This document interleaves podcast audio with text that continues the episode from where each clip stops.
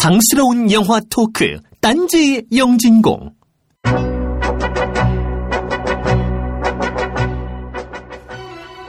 야바위꾼이 펼쳐놓은 시골 장터 좌판. 어느 그릇에 구슬이 담겨져 있는지 맞추기란 너무나도 쉽습니다. 구슬은 항상 내가 걸지 않은 쪽에만 있습니다.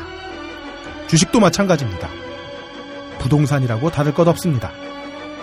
우리는 이 거대한 야바위판을 경제라고 부릅니다. 오늘 할 이야기는 바로 울프 오브 월스트리트로 바라본 대한민국의 경제 이야기입니다.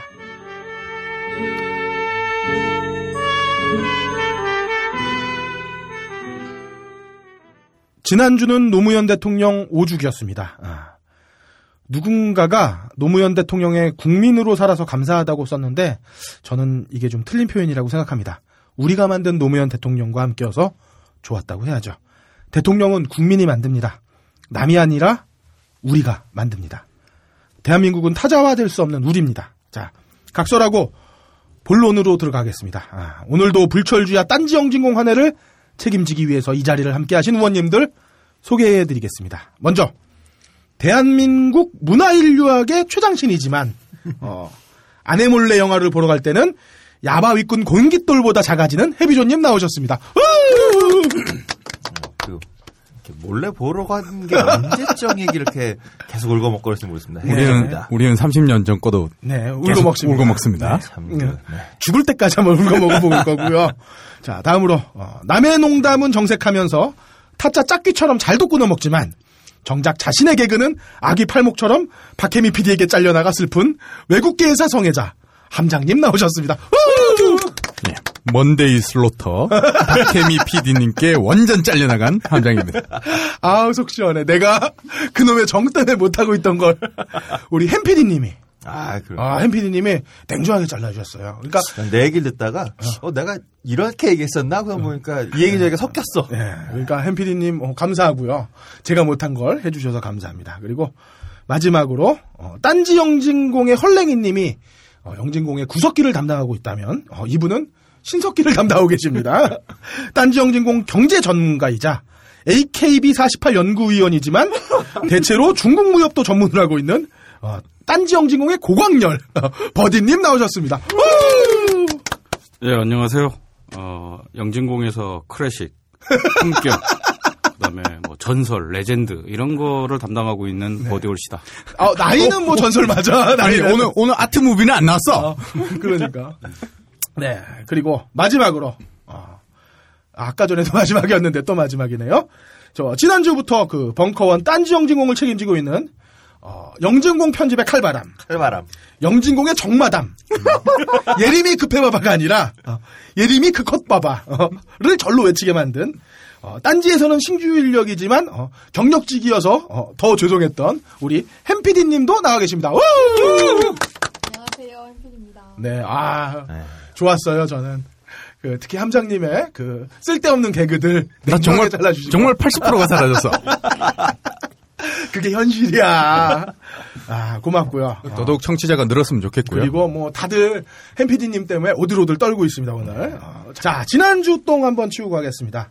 어, 먼저 검은개님 에일리언 대 푸- 프레데터 좋아하신답니다. 어, 놀랍고요. 어, 아, 뭐 그러실 수도 예, 있죠. 게임으로 뭐. 즐기셨다고 네네. 하니까 예, 다행입니다. 그리고 비슷한 닉네임의 카톡개님은 프로젝트 A 재조명 해달라고 하시면서 영화 티켓도 달라고 하셨는데 아, 사실 영진공 영화 티켓 구하기는 진짜 쉽죠. 네네. 근데 두 줄을 써선 좀 어려워요.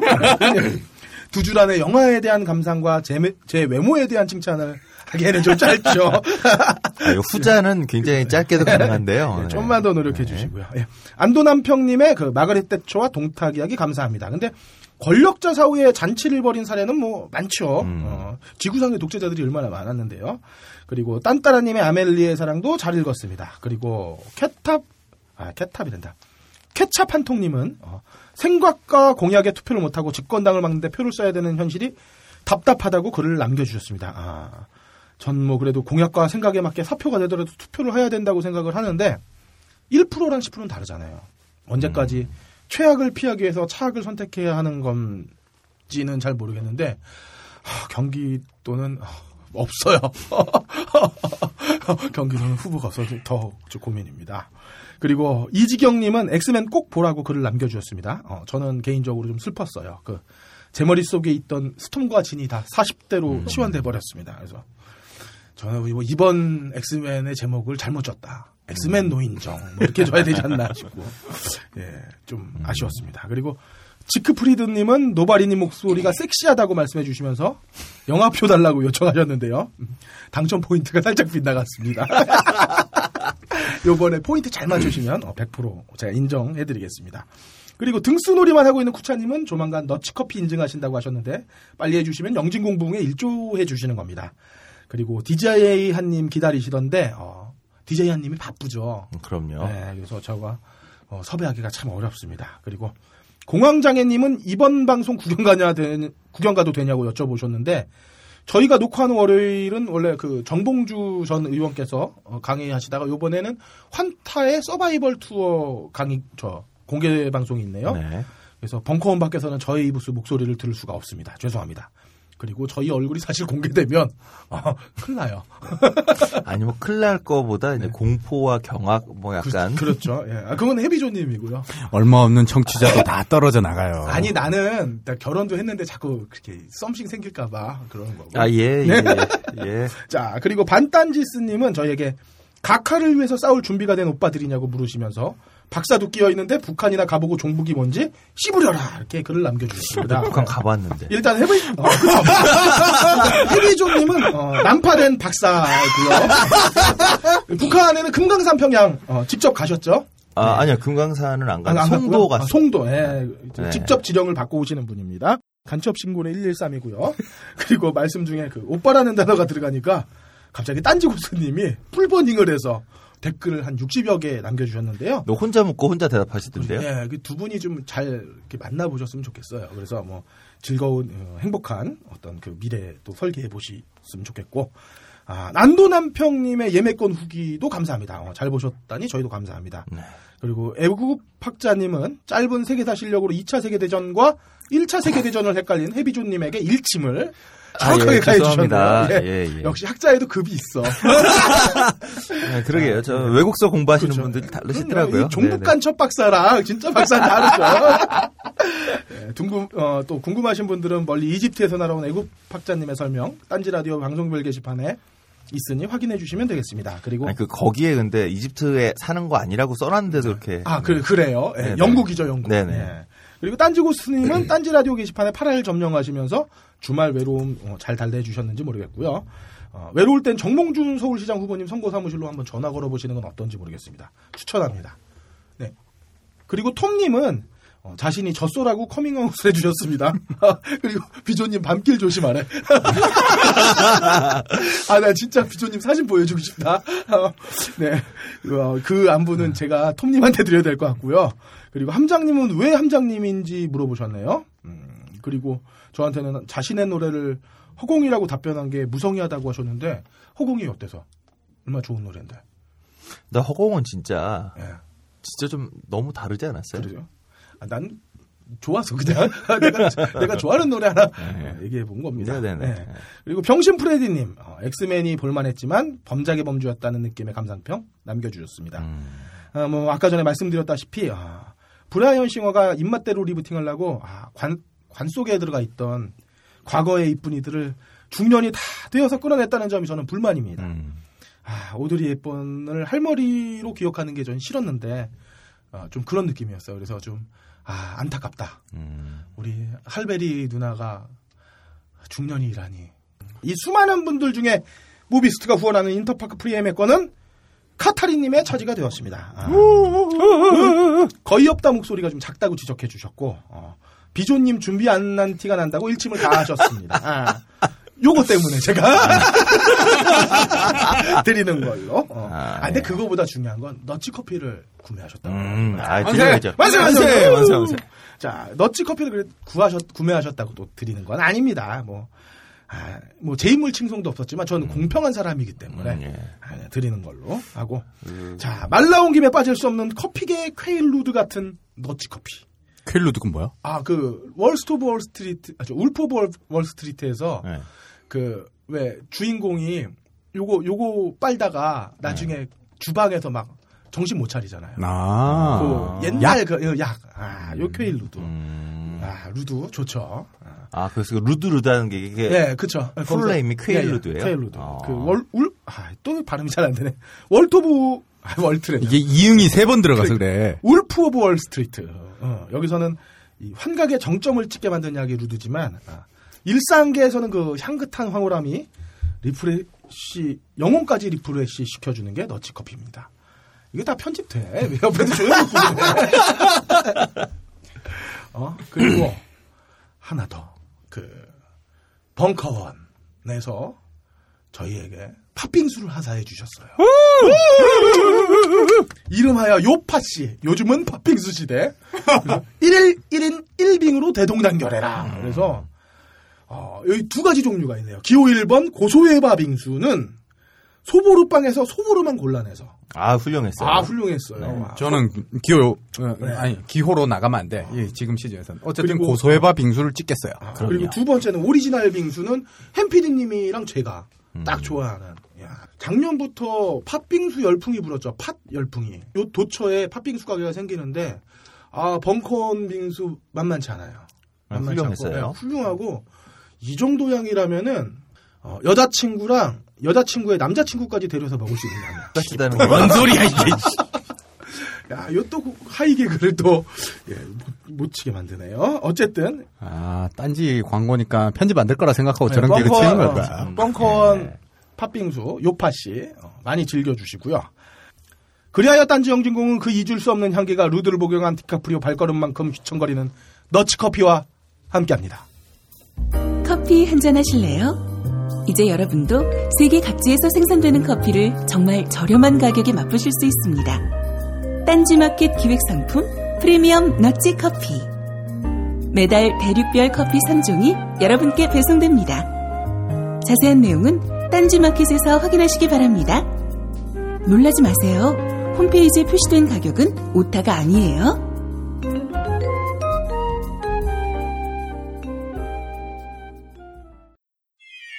발가벗겨 디벼보는 영진공 전당포.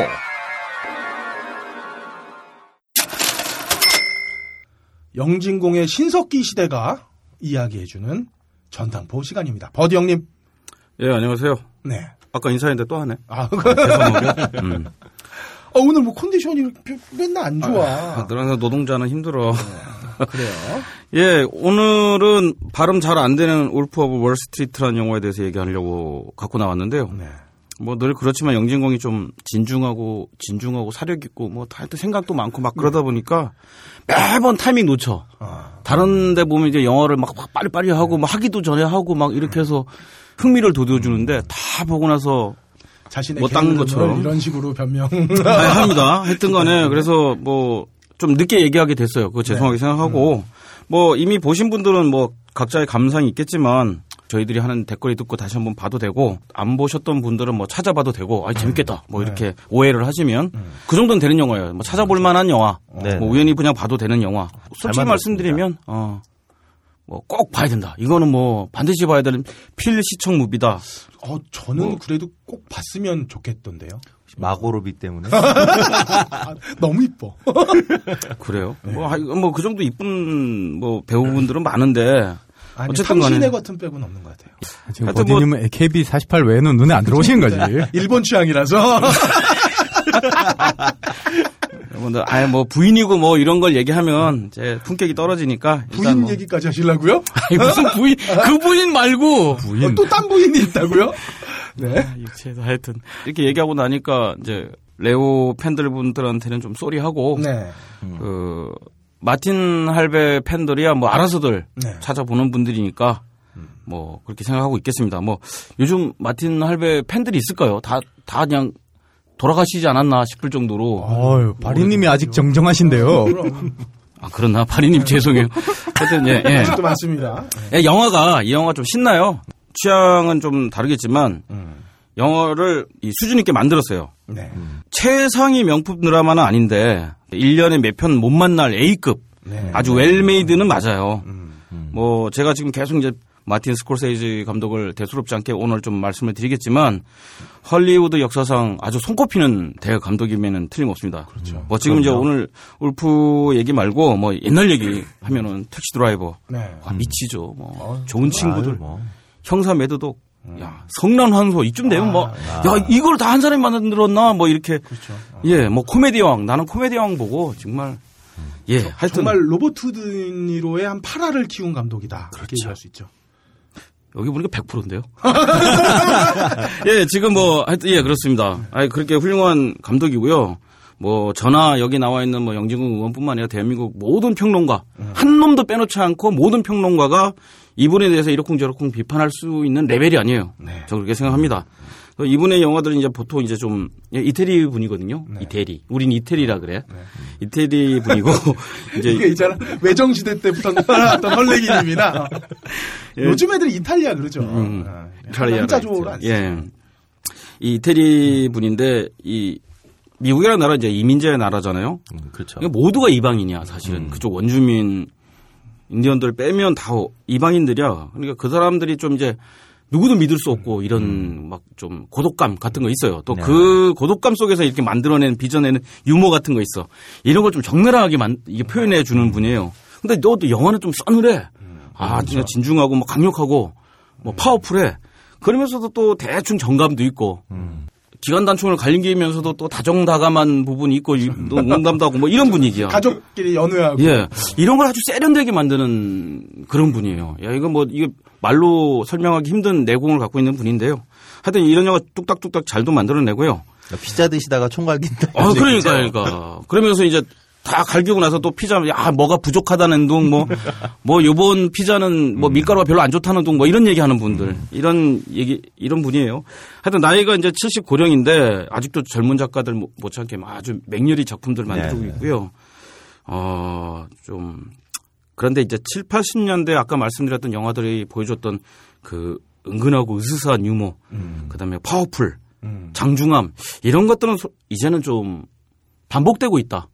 그러니까 자꾸 뭐 보고 있으면 기시감이 들고 그러다 보니까 이제 새로운 느낌을 많이 하려고 그러니까 뭐 최근 최근은 아니지 좀 이제 몇 년 됐지만 우리 이제 젊은 레오 데리고 영화를 많이 찍고 있어요. 사실 그런데 이 레오라는 노력파 배우가 좀 마틴 할배를 좀 늦게 만난 거 아닌가. 아니면 좀 레오가 좀 늦게 태어났거나. 뭐 어쨌든, 그래도 최고의 연기를 저는 보여준 것 같아요. 예, 그분은 지금 뭐 열심히 하고 있는데 이게 뭐 나중에도 얘기했지만 사실 로버트 드니로하고 자꾸 겹쳐요. 그렇죠. 그런 느낌이 젊은 로버트 드니로. 어, 그러니까 예, 뭐 흔히 말하는 still cut들을 딱 보면 야 이거 로버트 드니로가 어느 영화에서 지었던 그 표정 그대로 흉내냈네라는 느낌을 막 좀 받아. 영화를 보면 또 안 그런데. 네. 아, 아, 근데 좀 가슴 아파. 가- 경- 감독이 결국 똑같으니까 음. 젊은 시절에 드니로를 떠올리면서 그걸 요구하고 있는 게 아닌가라는 생각도 들어요. 그러면 레오는 뭐야? 아니 레오 자체를 드니로처럼 만든다는 얘기가 아니라 드니로 를 키웠던 그런 느낌 때문에 결국에 연기하는 배우의 모습을 끌어내는 건 감독의 역할이니까 그런 게 아닐까라는 생각이 든다는 거죠. 예, 뭐 결론적으로 말하면 레오는 착한 친구네. 어, 감독이 하자는 대로. 곤- 곤두를 예. 저도 그 부분에 대해서는 연기자는 그래야 된다고 생각해요. 자, 뭐 레오가 요번에 탈 줄 알았는데 울면서 또 못하고 또 못한 거 아니야. 야, 언젠가 타겠지. 뭐 그게 뭐 중요해. 상 따위가 연예 저기 연기자가 예술인이 그런 거 신경 쓰면 안 돼. 레오 화이팅. 자, 뭐 영화는 예, 이렇게 이제 또 자꾸 역으로 가는 걸 제가 이제 네. 바로 돌리고 있는데. 훈훈하고요. 예. 아, 당 영화의 미덕, 미덕이랄까? 어떻게 보면 핵심 포인트는 난장이야, 난장. 난장질 볼거리. 네, 네. 볼거리도 난장을 볼거리 있게 만들었어. 볼만하게 만들었어. 이건 뭐 두꺼운 지성이나 진지한 철학 이런 건 없고 뭐 그런 걸 찾는 분이 있어요. 레, 아, 이것도 무슨 마틴 스콜세지의 영화인데 뭐가 있지 않겠냐. 지뿔도 없어. 그건 아니고. 지뿔도 않고 대충 이제. 어. 약이란 얼마나 황홀한 것인가. 뭐 그런 그런 얘기 하는 거. 그게 뭐 대단해? 뭐 그러니까 어떻든 신경계라든가 근육을 어떻게 해가지고 만든 그런 그런 얘기 아주 말초 말초인데 이거에 대해서 뭐 아 그래도 마틴 스콜세지 옹께서 만드신 영화인데 뭐 뭔가 있지 않을까? 안 그래 그렇게 생각하면 안 맞아요. 되고 음. 예 개뿔도 없어요. 그냥 마틴 옹께서는 대충 기본 내공으로 만든 거야. 근데 기본 내공으로 대충 만드는데 이 정도야. 음. 이 정도로 만들어도 뭐 아카데미에서 뭐 다섯 손가락 안에 드는 영화 이 정도는 만들어낸 분이거든요. 자 그러면 이런 영화 좀 봐줘야죠. 뭐 영화 봅시다. 그러니까 한 장면 한 장면 버릴 게 없어요. 그 다음에 보고 나면 또 기본 재미 보장하고 다음 장면 궁금해. 막 이 장면이 막 흘러가는데 그 다음에 어떻게 되게 뭐 이런 걸 많이 계속 만들어 주거든요. 또 속도감도 장난 아니지. 이게 정신없이 만든다는 게 아니야. 내가 이 영화에서 재미를 느낄 수준으로 속도를 탁탁탁 맞춰서 가고 있거든. 이런 거는 이 정도 속도감, 이렇게 적절한 속도감, 나는 우리나라에서 몇 편 못 봤어요. 그쵸. 예, 예. 그래 이런 거 좀 공부를 많이 하시면 최동훈 예, 그분 좋아요. 그 최동훈도 좋고 뭐 뭐 봉준호 씨도 그 정도로 하는 것 같고. 예, 그러니까 대충 만들었어요. 자기는 심혈에 기울이고 마틴 할배는 대충 만든 그런 느낌. 이런 거 있잖아. 아그 뭐, 근데 예.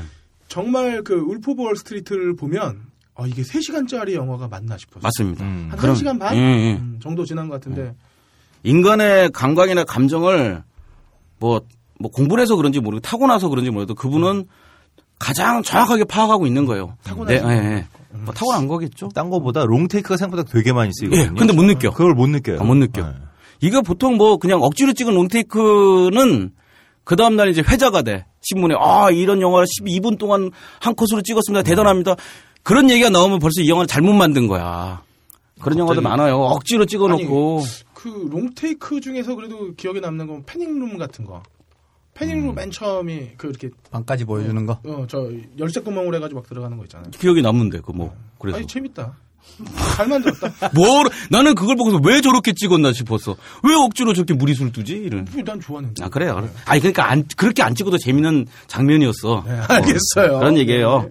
자, 뭐, 저는 이런 영화 좋아합니다. 뭐, 그, 제가 보기엔 이제 마틴 옹의 영화는 지금 뭐 한 4, 50대 분들이라면 뭐, 4, 50대의 DC 코믹스. 뭐 이렇게 좀 말도 하고 싶거든요. 음. 지금 저도 나이가 나이니만큼 뭐 어벤져스나 마, 마블 코믹이나 뭐 이런 거 잘 몰라요. 엑스맨이나 스타트렉 봐도 전혀 재미없고 AKB48은 그렇게 좋아하시면서 그냥 딸 같아서 여동생 같아서 됐어? 여동생은 여동생은 좀 도대체 뭐 나- 뭘, 뭘 내가 얼마나 든다고. 어. 그래요? 하여튼 근데 여동생은 좀 심하지 않아요? 어머니가 환갑 때 한번 사고 치신 거지 뭐. 나이, 나이 어린 여동생도 있어. 하여튼 저도 뭐 스타워즈 클래식이나 배트맨 시리즈 네. 그 정도는 볼만했고 다른 다른 건 모르겠어요. 저 구미가 안 당겨. 뭐 배트맨도 난 저는 팀버튼 마이클 키튼 옛날 아 그때 어, 배트맨 그게 예술이었죠. 놀라운 그렇죠. 거보다 훨씬 좋아요. 저는 그래 그런 사람이에요. 제가 이제 훨씬 뭐 그런데 트렌드를 느끼니까 아니 그냥 감흥을 느끼니까 트렌드는 좀 떨어지는 거지 제가. 그건 맞고요. 근데 그러니까 4, 50대 영화 팬들은 지금의 이 현란한 새로운 스타일의 영화에 대해서 감흥을 못 느끼는 대신에 이런 마틴 형이 좀 세련되게 이제 고급화되고 좀더 음. 화려한 색감으로 영화를 만들면 거기에는 또 재미를 느끼는 거라. 예, 이렇게 볼 수 있습니다. 저는 뭐 예를 들면 그 이 카메라가 아 주인공이 이제 조단 벨포트라는 배우 저기 인물이에요. 레오가 연기를 하고요. 이- 이렇게 비춰 그 사람 을 비추고 그 반대편에는 어 스트랜드 오그몬트라는 오크몬트라는 이 회사 회사 이름이 스트랜드 오크몬트인데 이 직원들을 무리를 보여줘요. 막 따닥따닥 붙어가지고 막 환호성을 지르고 뭐 레오가 한마디 하면 뭐뭐 난리치고 그러지 않습니까? 쇼장 같죠? 그렇죠, 그렇죠. 사실은 이 잘만은 현실감이 없어요. 아니 아무리 좁은 곳에서 일을 하는 그런 사람들이 좀 어깨를 따닥따닥 붙이고 막 웅성웅성하면서 일할 수는 없지. 근데 그거는 이제 어떻게 보면 그 사무실을 보여주는 게 아니라 뮤지컬을 보여주는 거야. 음. 어, 그렇지. 예, 이 사람은 지휘자고 네, 오케스트라 단원 또 대규모 군중신이 나오는 그 뮤지컬 같은 거 네. 이런 걸 보여주는 거거든요. 그러면 이 현실감 없는 장면이 보는 사람한테는 전혀 그런 걸 느낌이 없고 와 진짜 리얼하고 멋진 것 같아라고 해주는 거지. 아 이런 게 이제 이런 비현실적인 장면을 현실감 있게 만드는 게 바로 이제 마틴 옹. 뭐. 공력이다. 예. 아, 저는 되게 현실적인 장면으로 이해했는데. 아닙니다. 그런 일에 그런 장소에서는 그런 식의 사무 업무를 볼 수가 없지. 가만 생각, 뭐 여기 직장인 뭐 사무실을 다 근무해 보신 적 있으니까. 없어요. 아, 죄송합니다, 박사님. 어, 박사님은 예. 예, 그렇습니다. 그러니까 아니 현실감 있게 찍은 거예요. 음. 이게 현실이야. 그 사람한테 현실이고 우리는 거기서 현실감 있게 이 영화를 본 거지. 하여튼 뭐 이렇게 찍어낸다는 자체가 이제 내공이라는 거지. 이런 거 어, 우리의 훌륭한 젊은 감독들 많이 공부하고 해야 됩니다. 자, 제일 문제점은 뭐냐면 이렇게 잘 만들었는데 영혼의 떨림이 없어. 뭐 흔히 말하는 핀포인트 음. 장면이 없는 거예요. 뭐 제가 이제 억지로. 이렇게 말을 한번 만들어 보자니까 이 초고수 장인이 음. 오스트리아나 스위스의 초고수 장인이 매달 한 개씩만 만드는 뭐 억대 시계 어. 뭐 이런 거 만들면 하, 보면 예술품이잖아. 근데 그쵸. 이 예술품이 뭐 매도 가고 뭐 몇십억 하고 이럴 수 있단 말이야. 근데 이게 한 2, 300년 전에 뭐 레오나르도 다빈치가 만든 뭐 그린 그림이라든가 미켈란젤로가 조각했던 조각품이라든가 이거와 비교할 수 있나? 나는 이게 좀 다른 것 같아. 자 마틴은 마틴 감독은 이런 이런 초고급 작 그 시계를 많이 만들어내셨는데 이 영화는 적어도 흔히 말하는 우리가 고전이라고 말 마스터피스라고 할 수 있는 작품은 분명히 아니에요. 이건 본인도 알고 있을 거야. 예. 뭐 그래서 좀 그런 부분에서 좀 아쉬움이 있어서 서운하긴 한데 어쨌든 현재 마틴 스콜세지 할배는 아직도 힘차게 영화를 잘 만드시고 있습니다. 예. 그 택시 드라이버나 성난 황소 같은 경우는 그래도 이제 masterpiece 반열에 오르지 않았나 아, 저는 그, 싶거든요. 예, 그건 당연히 그렇습니다. 어떤 면에서 그러면은 울프 오브 월스트리트가 그것보다 못하다 고 생각을 하시나요? 이거 좀 지난 뭐 뒤쪽에 얘기하려고 좀 이제 미뤄두긴 했는데요. 사실은 마틴 스콜세지가 이 영화를 만들었던 그 뭐 내심이랄까 마음속을 좀 이렇게 추정, 짐작, 더듬어 보면은 음, 이분은 그냥 이런 일이 현실 속에서 일어났다라는 음, 거를 너희들 한번 저기 내가 잘 만들어서 보여줄 테니까 니들 느끼고 싶은 대로 느껴라 이렇게 던져버렸다는 거지. 음. 사실 마틴 스콜세지는 이쪽 분야에서 제가 보기엔 좀 문외한이세요. 경제 그러니까. 자기가 자기가 살고 자기가 진짜 피 뭐 피눈물을 흘리거나 또 몸으로 부대끼거나 이런 영화로 이 작품을 만든 건 아니에요. 이런 현실을 갖고 영화로 만든 건 아니고 그 전에 만들었던 수많은 뭐 걸작들 아까 말했던 뭐 택시 드라이버나 좋은 친구들의 형사 매드독은 자기 현실이었죠. 어, 자기가 늘 항상 어릴 때부터 보았던 그리고 자기 뇌리 속에 아주 강렬하게 박혀 있던 걸 갖고 자기가 갖고 있는 예술적 감각, 타고난 재능 갖고 만들었는데 이 작품은 자기가 어연히 접했던 남의 얘기를 보니까 되게 흥미로워. 음. 흥미로워서 자기가 갖고 있는 제- 기본적인 재능 갖고 많은 사람의 조력을 받아가지고 영화를 그냥 내놓은 거예요. 오케이. 그 자세한 얘기는 마지막 마무리할 때 다시 한번 예, 해주시고요. 예, 예. 좋은 장면도 많고 볼만한 장면들은 많아요. 예를 들면 뭐 저기 레오 연기 잘하잖아요. 이 영화가 일종의 이제 브레 코미디거든요. 그렇죠. 예, 브레 코미디입니다. 뭐 아까도 좀 얘기하다 말았지만 이제 그 약발 쩔어가지고 네. 뭐, 뭐 이제 이제 정신 못 차리다가 그다음에 골프장 갔다가 골프장 가서 공중전화 걸고 네. 다시 그 뭐 최고급 스포츠카를 몰고 다시 이제 부엌으로 와가지고 난장을 치고 하는 이 장면들은 정말 정말 섬세하고 정교하게 공들인 장면이에요. 음. 근데 사실 아, 그 근데 진짜 음. 빼놓을 수 없는 게 조나 힐이 그 파티장에서 오줌 싸는 장, 아, 마스터베이션 하는 장면. 아, 그건 진짜 그림이었어. 그래요? 아, 난, 너, 난 너무 충격적이면서 재밌게 봐가지고. 잭애스를 좋아하시는 분이 아니, 그러니까 내가 그 얘기야. 수준이 그거지 뭐. 아니 잭애스를 좋아하면 그 장면이 뭐 그렇게 대단해? 그러니까 잭애스 시대에 마틴 할배 영화에서 이런 장면은 별로 그냥 그냥 뭐 아니 재기스가 없었으면 이런 장면을 마틴이 만들었으면 야 진짜 어, 이 사람. 대단하다 그러는데 재기스 시대에 이 정도 난장판은 별거 아니란 얘기지. 여러분들, 잭게스야말로 진정한 코미디 영화의 끝입니다. 또한 10년 뒤에 또 다른 영화 나옵니다. 나오겠죠. 역, 역사는 진보 21세기 발전하니까. 초반은 내가 볼땐 잭게스가 평정했다고 봐. 예, 오케이. 그래 뭐 그런 난장판 장면 뭐 짐 캐리가 있으면 제가 보기엔 더 잘했을 것 같고. 사실 이제 뭐 레오 본인도 이제 이 신체 부자유 하잖아요. 약에 쩔어갖고.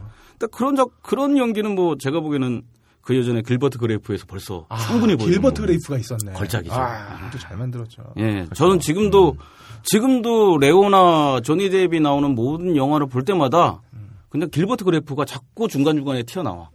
그그 조니 뎁이 그 정말 뭐랄까 우울을 뛰어넘는 진짜 고통, 막 힘겨움. 그게 근데 너무 평범한 얼굴에서 나오잖아요. 야 저런 연기. 그다음에 레오가 천진한. 그러면서도 막 뭔가 잘해주고 싶고 형을 도와주고 싶고 그런 막 애절함 같은 거.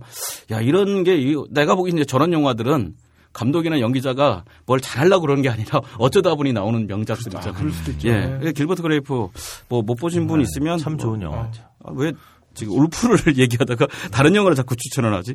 어쨌든. 예. 그래서 뭐 예, 그렇습니다. 그러니까 뭐 레오 나오는 것도 괜찮은데 조연 배우들 출연들이 좀 재밌어요. 출연진들이 뭐 2013년도에 배우가 나오죠. 아, 그렇습니다. 예. 저, 뭐, 매튜 일단 그. 매튜 맥커나이. 하, 뭐, 여기서 아. 이제 그 허밍 한번 같이 한번 할까? 야, 대단합니다. 아, 그러니까 이 연기라는 건 이제 제가 가끔가다 얘기하는데 연기를 뭐, 뭐를 갖고 연기를 잘하냐 이런 얘기 하잖아요. 여러분들 이제 구체적으로 그걸 설명해내기 힘들 거야. 야, 저건 뭐 시대의 명연기다. 정말 대단하다. 이렇게 했지만 왜? 라고 물어보면 그냥 뭐 이 정도야. 누구나 그럴 거예요. 누구나. 그런데 제, 제 기준 중에 하나가 여러 가지 기준 중에 하나가 감독이 야 너 이게 좀 이렇게 좀 이런 애매한 장면 한번 연기 한번 해봐.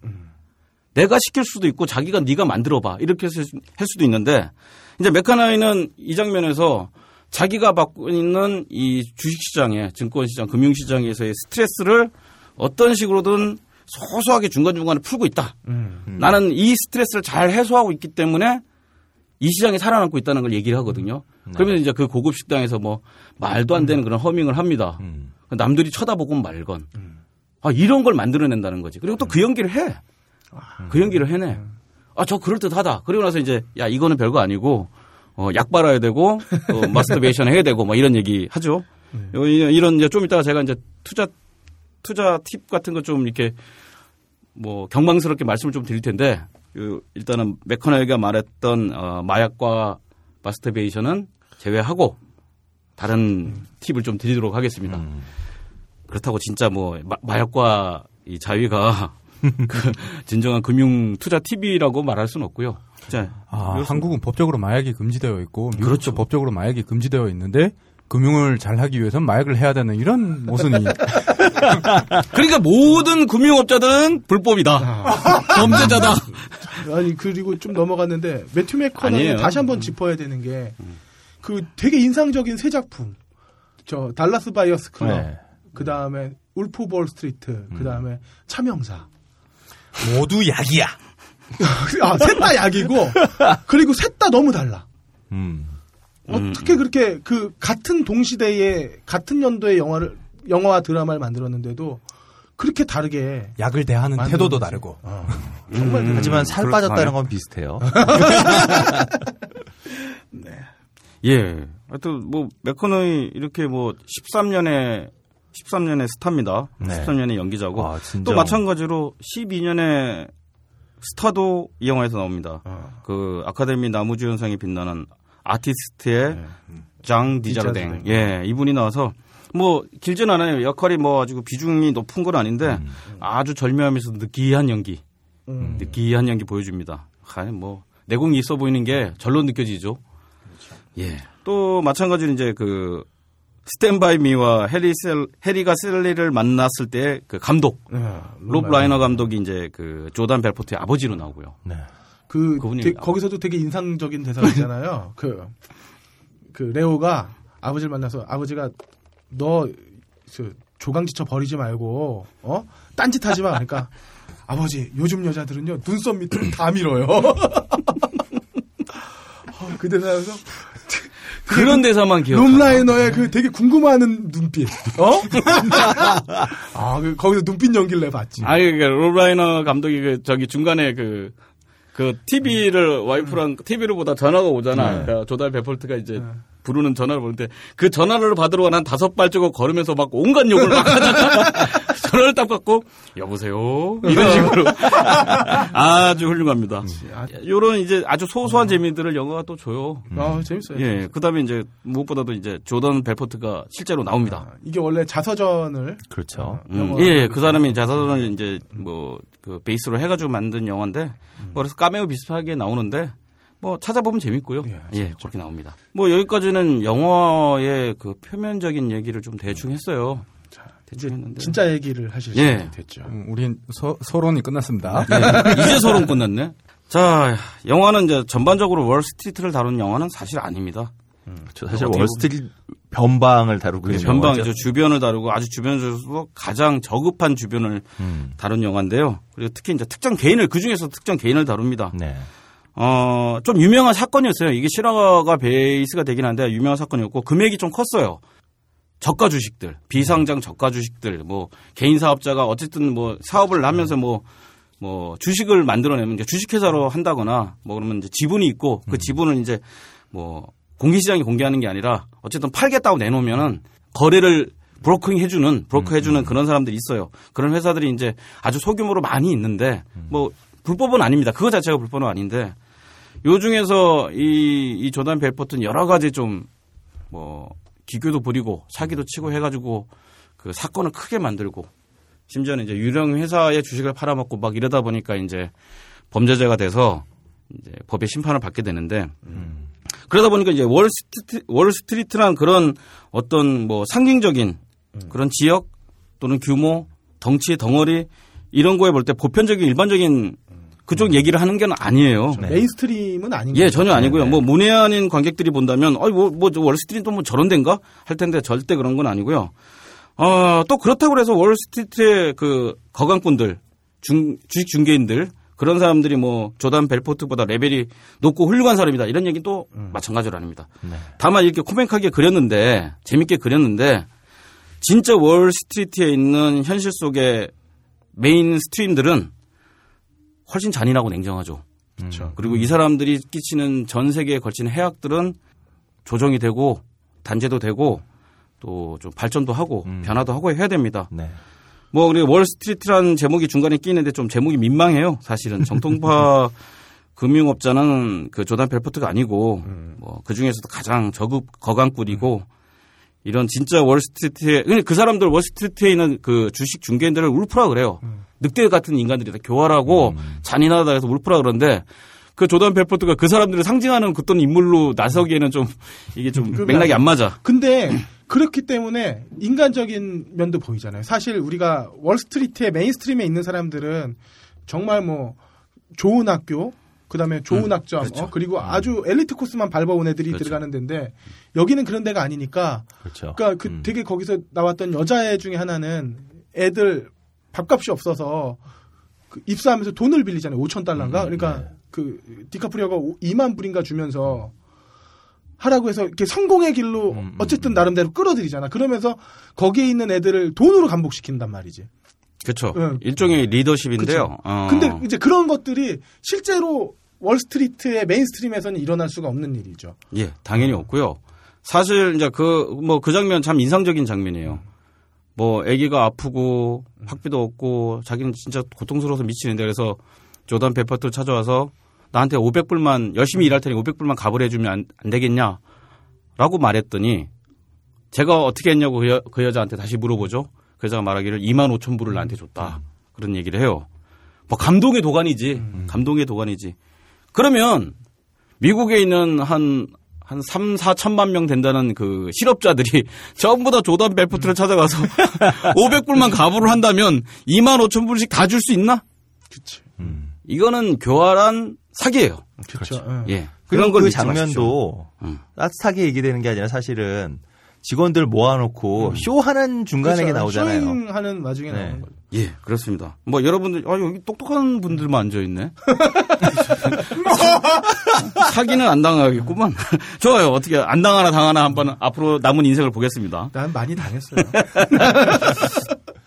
자, 이 조단 벨포트가 운영하는 스트래튼 오크몬트라는 오크몬트라는 회사예요. 어, 비상장 중소기업 저가 주식을 이제 전화로 통해서 네. 네, 텔레마케터, 텔레마케터 회사예요. 그렇죠. 뭐 흔히 말해서 outbounding 텔레마케터라고 그래갖고 어 내가 이렇게 전화로 해가지고 나 물건 좀 살라 그러는데요. 그거 뭐 어떻게 사야 돼요? 물어봤을 때 뭐 아 고객님 많이 당황하셨군요. 이런 분들도 있고 음. 그게 아니라 전화가 와요 갑자기. 아 여보세요. 뭐 여기 뭐 XX 상사의 뭐 이대리님 예. 어 저 전화번호 누구세요?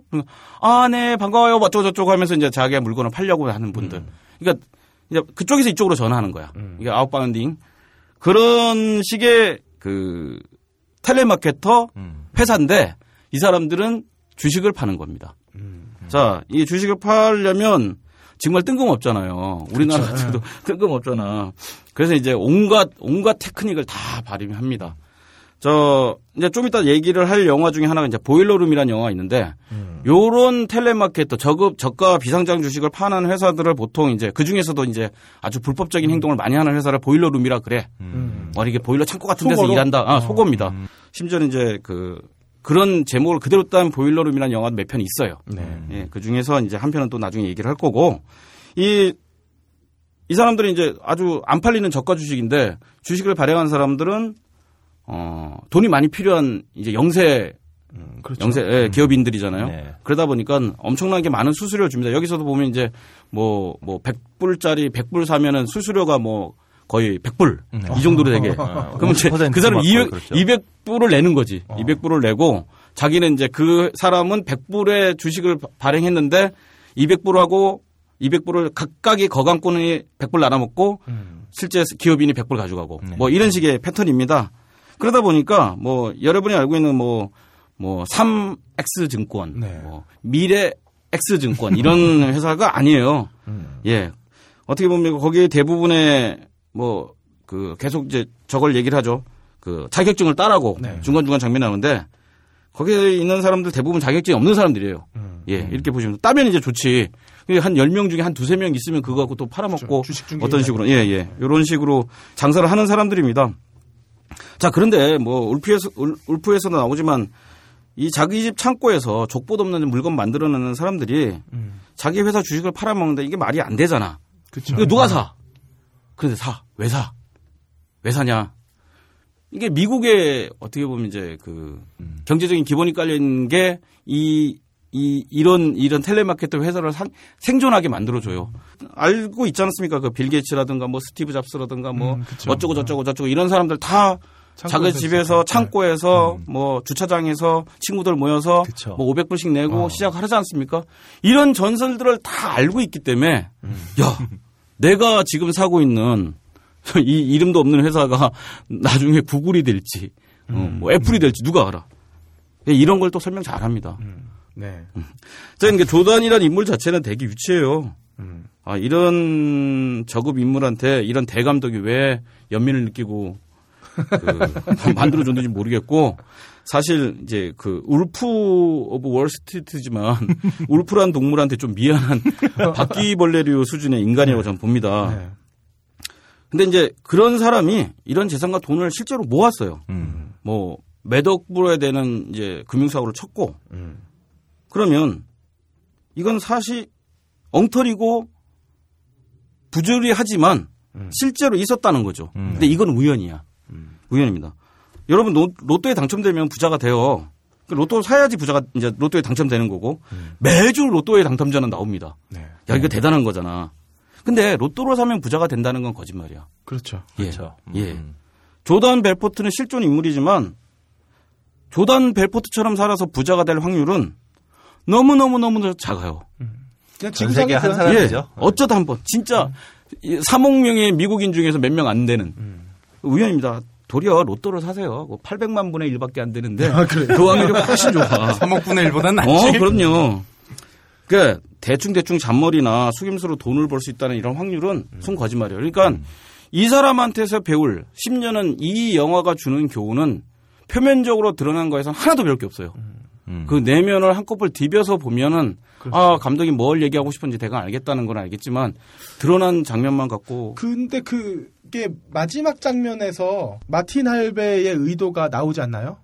마지막 장면 왜 얘기해요? 아직도 안 본 사람도 많은데. 어 그렇네. 그래. 어 얘기할 뻔했어. 어쨌든 네. 그럼 역시 그 나중에 또 냉혹한 함장님. 울프 같은 함장님이. 예. 성깔머리 하고는 진짜.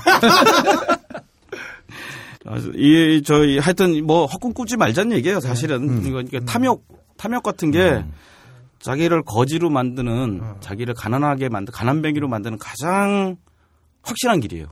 욕심이. 조단 벨포트는 지구에 한 명뿐이다. 뭐 몇 명 있겠죠. 어, 지금까지 뭐 계속 인류는 또 수억 명의 인구가 나오고 뭐 백만, 백억, 이백억 뭐 발전할 수도 있을 테니까 그런 사람들은 좀 계속 계속 나오겠죠. 자, 그런데 어쨌든 간에 이런 사람들이 계속 나오는데 이런 사람들 속지 말자는 얘기거든. 기획부동산, 아까 말했던 뭐 기획부동산에 거마대 학생 음. 아시죠? 그 저거 얘기하는 거죠? 다단계. 예, 거여동 그렇습니다. 마천동. 예, 거여동 마천동에 또 이런 분들 아, 그걸 거마 대 학생이라고. 예, 불러?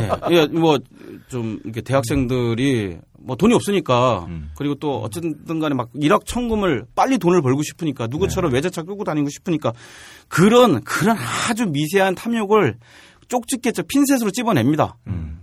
그리고 그런 사람들이 있어야지. 그럼 그, 그 친구들은 그렇게 생각해요. 야, 내가 이거 알아. 내가 이거 사귄 거 아는데 그 중에 이 중에 한 사람은 성공하잖아. 여기 내 앞에서 같이 다 숙식하고 있는 이 친구 중에 내가 성공할 수도 있는 거 아니냐라고 자기를 위안해요.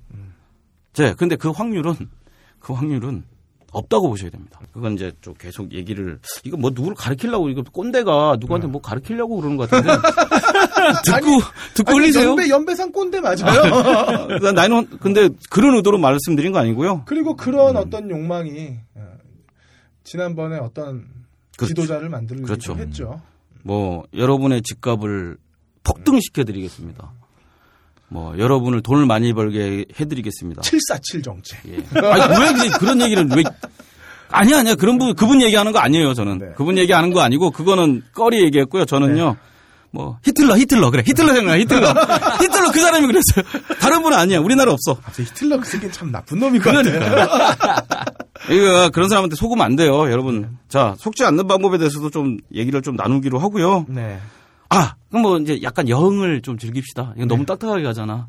비싼 영화 두 편 소개해드릴게요. 네. 어 좋죠. 예, 예. 일단은 그 뭐 주식하면 떠오르는 영화 있잖아요. 월스트리트.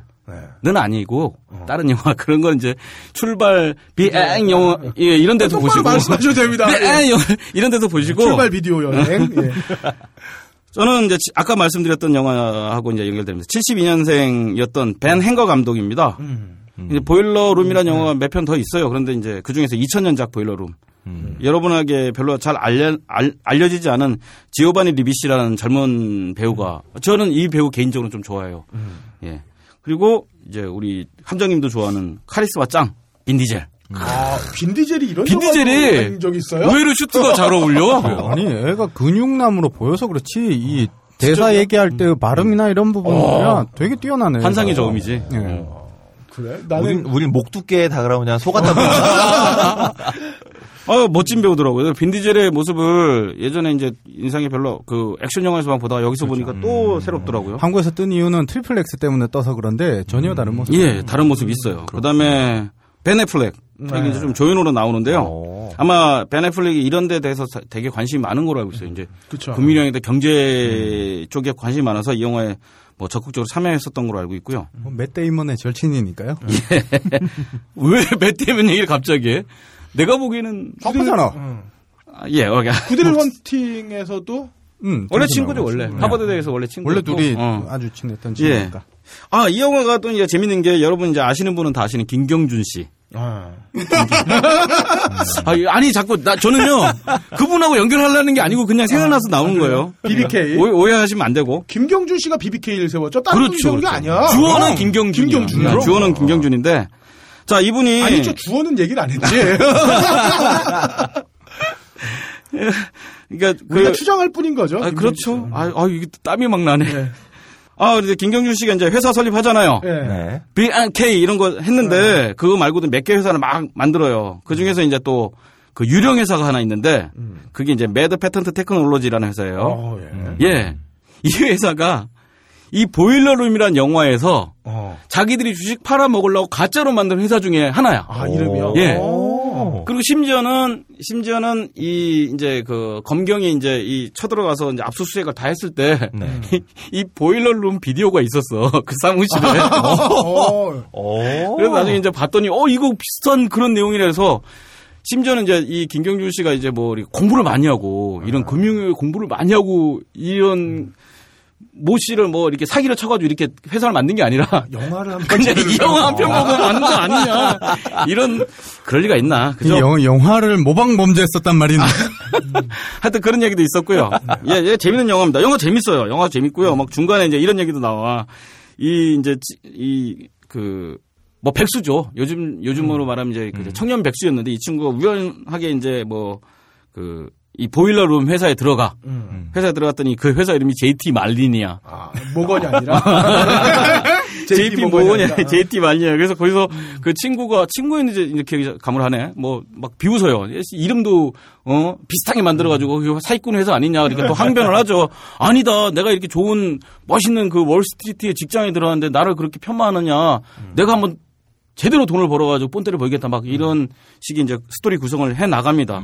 뭐 재밌어요. 뭐 리얼하고 흔히 말해서 이 월스트리트가 어떻게 보면 이제 뭐 아까도 말했지만 무슨 이제 대규모 군중신을 도입한 뮤지컬 와. 또는 뭐 저기 블랙 코미디 음. 이렇다면 이 영화는 좀 real 레알이죠 레알 음. 아주 리얼합니다. 예, 요런- 얼마나 리얼했으면 보고선 그러니까 우리나라에서 이- 똑같이요. 현실에서 해버리냐 그걸. 돈, 돈 벌기 참 쉬워요. 이제 두 번째 작품 하나 더 할게요. 아까 그 하여튼 그 Boiler Room은 제가 보기엔 월스트리트보다는 이 영화 더 보라고 좀 강조드리고 싶고요. 개인적인 거니까 뭐 욕하지는 마시고. 네. 두 번째 작품 역시 월스트리트는 아니고요. 네. 마이클 다글라스의 월스트리트는 아니고 뭐 이완 맥그리거 Gamble도 아니고 음. 제레미 아이언스의 Margin Call도 아니고 어 Margin Call은 작년에. 예 그다음에 에디 머피와 댄 에크로이드가 했던 좀 고전이죠 대역전도 아니고 음. 우리나라 영화 작전도 아닙니다. 자, 이런 영화 다 좋아요. 괜찮아요. 재밌어.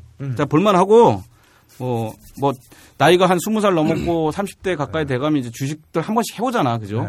예, 그런 영화들 이렇게 매치해서 보시면 좀 볼만한 맛이 있어요. 자, 그런데 제가 오늘 추천할 영화는, 좀 웃음이 나는데, 예, 소공개초입니다. 소공개초. 아니 그러니까 이게 무슨 소공개초. 이게 무슨 쌀로 밥 짓는 소리가 이게.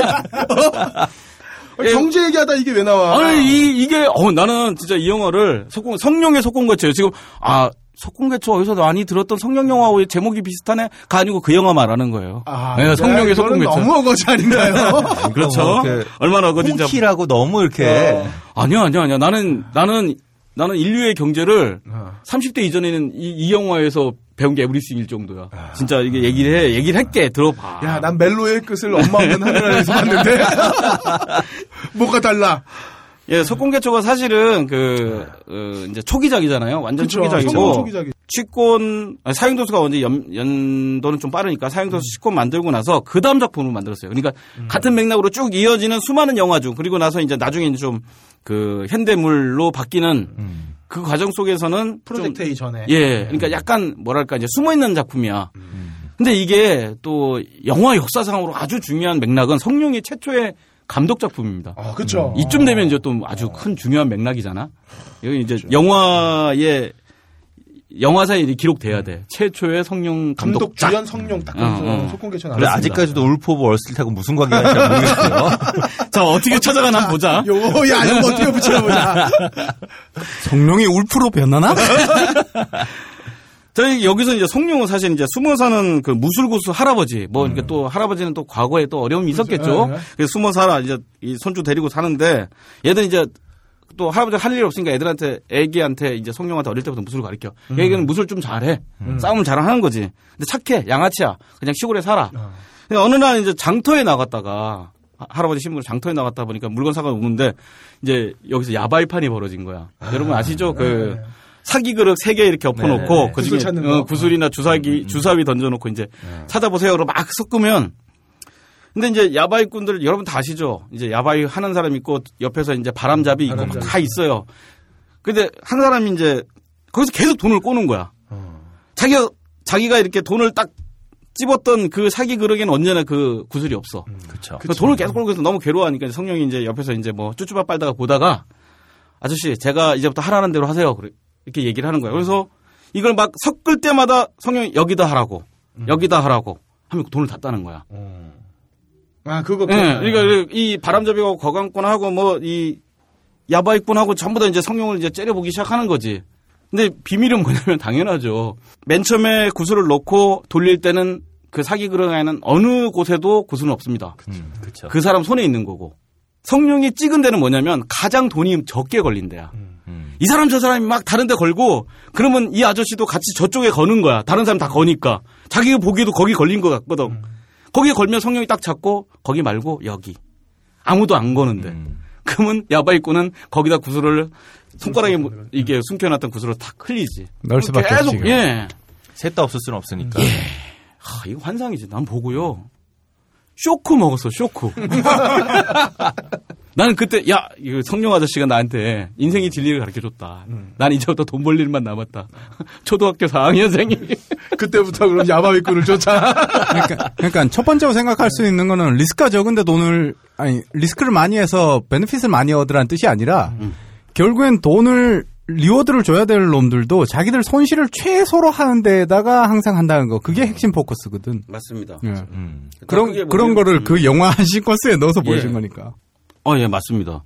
나는 내가 아무리 머리를 굴려서 돈을 벌려고 노력을 해도 수백 년 동안 또는 수천 년 동안 인류, 인간이 인류가 만들어낸 이 시스템을 이겨낼 수는 없어요. 음. 나는 보통의 보통의 나는 그러니까 내가 특별히 재벌의 아들들이라던가 뭐, 뭐 로스차일드 가문의 어, 그이 핵심 음, 혈연이라던가 이런 게 아닌다면 누구도 나한테 진짜 돈을 벌게 해주지 않습니다. 음.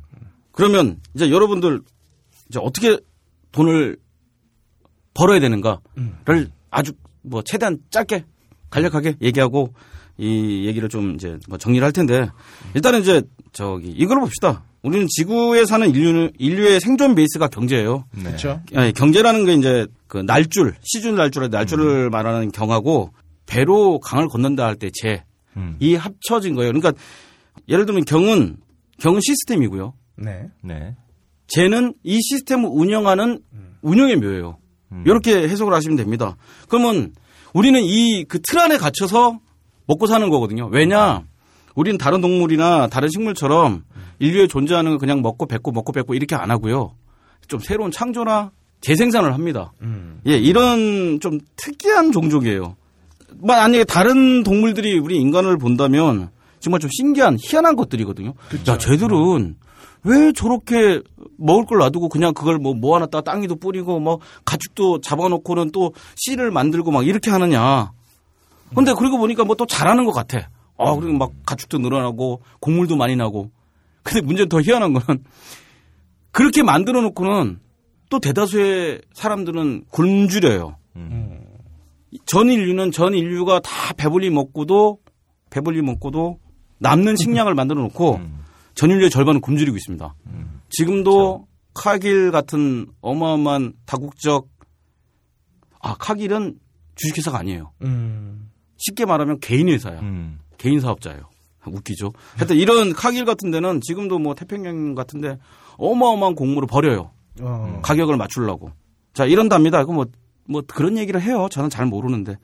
구호단체 옥- 옥스팜, 국제 구호단체, 옥스팜이라는 그 단체가 최근에 낸 자료에서는 전 세계 최상위 부자 85명이 재산이 가난한 하위 35명, 5억 명의 재산하고 맞먹는데요.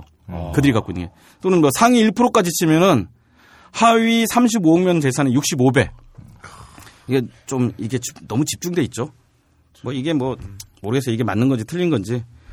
그래서 우리 좀 축소해가지고 우리 우리 자신만 볼게요. 우리 자신만 보면은 우리나라 총 자산은 1경 2천조 2천조쯤 된답니다. 1경 2천조. 어, 뭐 부자 나라예요. 감이 안 와요. 그렇게 되면. 아, 그러니까 대한민국 자산이 이, 이 정도 된대요. 아, 나 일경은 필요 없고 2천 좀 가지고 있었어야 되는데. 근데 문제는 이제 빚이 일격이 넘어. 아, 예, 우리나라 빚이 일경이 나면 이제 실체적으로 이걸 검증하기 좀 힘드니까 뭐좀좀 더 축소하면 이제 국내 총생산, 국내 총 GDP라 그러죠. 네. 국내 총생산이 한 1,300조쯤 되고요. 음. 어, 주식 시장도 우리나라 한 그 정도 돼요. 뭐 어마어마 어마어마합니다. 이것만 보면 좀 감이 좀 잘 안 잡히는데 어쨌든 간에 여기서 이제 여담으로 삼성전자 같은 경우는 삼성전자만 한 200조 정도의 그 주가 총액을 자리하고 있습니다. 뭐 20% 가까이 되는데 그러네요. 그러면 삼성전자가 차지하는 비중이 20%나 되면 삼성전자쯤 되면 이게 국민의 자산이야 이쯤 되면 그죠? 그렇죠. 누구 그러네. 개인 이 뭐, 얘기로만 들으면. 예 그렇게 되면 이제 내가 버는 돈의 20%라고 생각하서. 국민 자산이 20% 역할을 하느냐는 또 좀 다른 문제인 것 같아. 음. 좀잘 안 되고 있어요. 자 어쨌든 간에 뭐 삼전이 우리나라를 먹여 살린다고 하는데 뭐 과연 삼전이 우리나라를 먹여 살리는지 온 국민이 삼전을 먹여 살리는지 그리고 또 한 놈만 너무 살찌우면 그게 올바른 패턴인지 음. 건, 건강한 경제 구조인지 이런 것도 좀 고민을 서로 해봐야 될 것 같아요. 뭐 어느 게 옳다 그러다 이런 얘기 안 할게요. 네. 자, 여러분 이제 이제 그러면 음, 경제라는 게 생산, 소비 그것을 포함한 여러 가지 모든 활동들, 네. 예, 음. 이런 게 이제 인간의 인간의 활동이 전부 다 사실은 경제 활동이에요. 음, 맞아요. 어, 뭐 특별히 이제 우리 그 최민수님처럼 어디 산에 들어가서 나무 캐고 풀뿌리 뜯어 먹고 토끼 잡아 먹는지 먹고 살지 않는 이상 어울려 살면서 하는 모든 행동은 경제 활동일 수밖에 없습니다. 아니 그때 거기는 뭐 부인께서 원활한 뭐 열심히 경제를 아니, 하시니까. 그럴 어. 그럴 뿐이 아니야. 그런 돈 받고 그럴 뿐이 아니야. 네. 자, 그런데 이렇게 돈 돈이라는 게 이제 이 내 인생의 전부 다가 된다는 건데 자, 그러면 여러분들은 어떻게 하고 싶으냐? 이런 게 문제 아니겠어요? 그렇죠. 여러분들이 할 수 있는 행- 행동은요. 사실은 똑 두 가지밖에 아니 세 가지밖에 없어. 생산, 소비, 그리고 투자. 음. 예를 들면요. 여러분 여기 오늘 제가 얘기하고 싶은 것도 이제 합리적인 투자에 대해서 얘기를 하고 싶은 거예요. 여러분은 생산도 잘하고 소비도 잘하세요. 좀 과소비하는 경우도 있는데 과소비도 과학적으로는 불가능해. 수입이 있어요 과소비를 할 수. 그래. 아니 수입이 있는데 그거 이상의 과소비는 어떤 식으로 문제를 일으키잖아. 자기가 수입이 되거나 수입이 보장받았을 때 소비가 되는 거라고. 그렇죠. 과소비는 건 수입 이상의 소비를 해야 된다는 건데 이건 이제 뭐 수학적으로는 산소적으로는 잘 안 되는 거고 사실은 이제 그래가지고 빚이라는 거를 이제 만들어내기는 하는데 어쨌든 간에 여러분은 생산과 소비는 적정하게 하고 있다고 저는 봅니다. 문제는 투자야. 예를 들면 여러분이 지금 은행에 저금을 하는 것도 실제로는 투자입니다. 이거는 원화, 쉽게 말하면 한국 돈에 투자하는 거거든요. 결국 여러분들은 투자 활동을 피할 수가 없어요. 모든 사람은 모든 사람은 투자를 해야 되고 거기에 대해서는 그 기본적인 관념이나 지식이 없기 때문에 누구한테 돈을 몰아주는 꼴이 돼 버리는 거라. 자, 여러분들 합리적인 투자 활동을 한다면 거여동 마천동에 불쌍한 대학생도 안 생기고 그 기획 부상 부동산도 자리를 잡지 못할 겁니다. 자, 합리적인 투자를 하는 거 좀 생각을 해봐야 되는데요. 스티븐 레비트 교수라는 사람이 있어요. 시카고 대학에 있는 사람인데 시카고 대학은 뭐 경제학 쪽에서는 어떤 특정 경제학 분야에 대해서는 좀또한 일군을 일가를 이룬 그런 대학입니다. 최근에 예. 최근에 뭐 최근에 그 시카 시카고 학파라고 그러지 않나요? 네, 시카고 학파도 있고 학파가 근데 최근은 아니죠. 얘가 아주 그렇죠. 오래된. 아 일단 그 아니 이게 역사를 뭐 한 몇천 년을 뭐 보면 인류 역사를 봤을 때는 뭐 그렇죠, 얼마 안 최근이지. 됐어. 아, 예, 그렇죠. 그 예. 지금의 지금 모든 문제를 일으키고 있는 근간이 되는 게 시카고 학파 아니에요. 그 자본주의. 아, 이- 네, 이렇게 거칠게 설명하면 안 되나? 안 돼요. 하지 마세요. 그거 아닌 것 이거 막 혼납니다. 제가. 예, 여기 여기 또 경제학도들 막. 난리 납니다. 마르크스까지 올라가? 근데 그분이 이제 저서의 깨짜 경제학이라는 책이 있는데 음, 되게 재밌어요. 예. 아이고 또 박사님이 읽으셨네. 이게 보통 괜히 박사님이 아니시죠? 마약상들이 왜 엄마하고 사느냐에 대해서 이제 논증을 하십니다.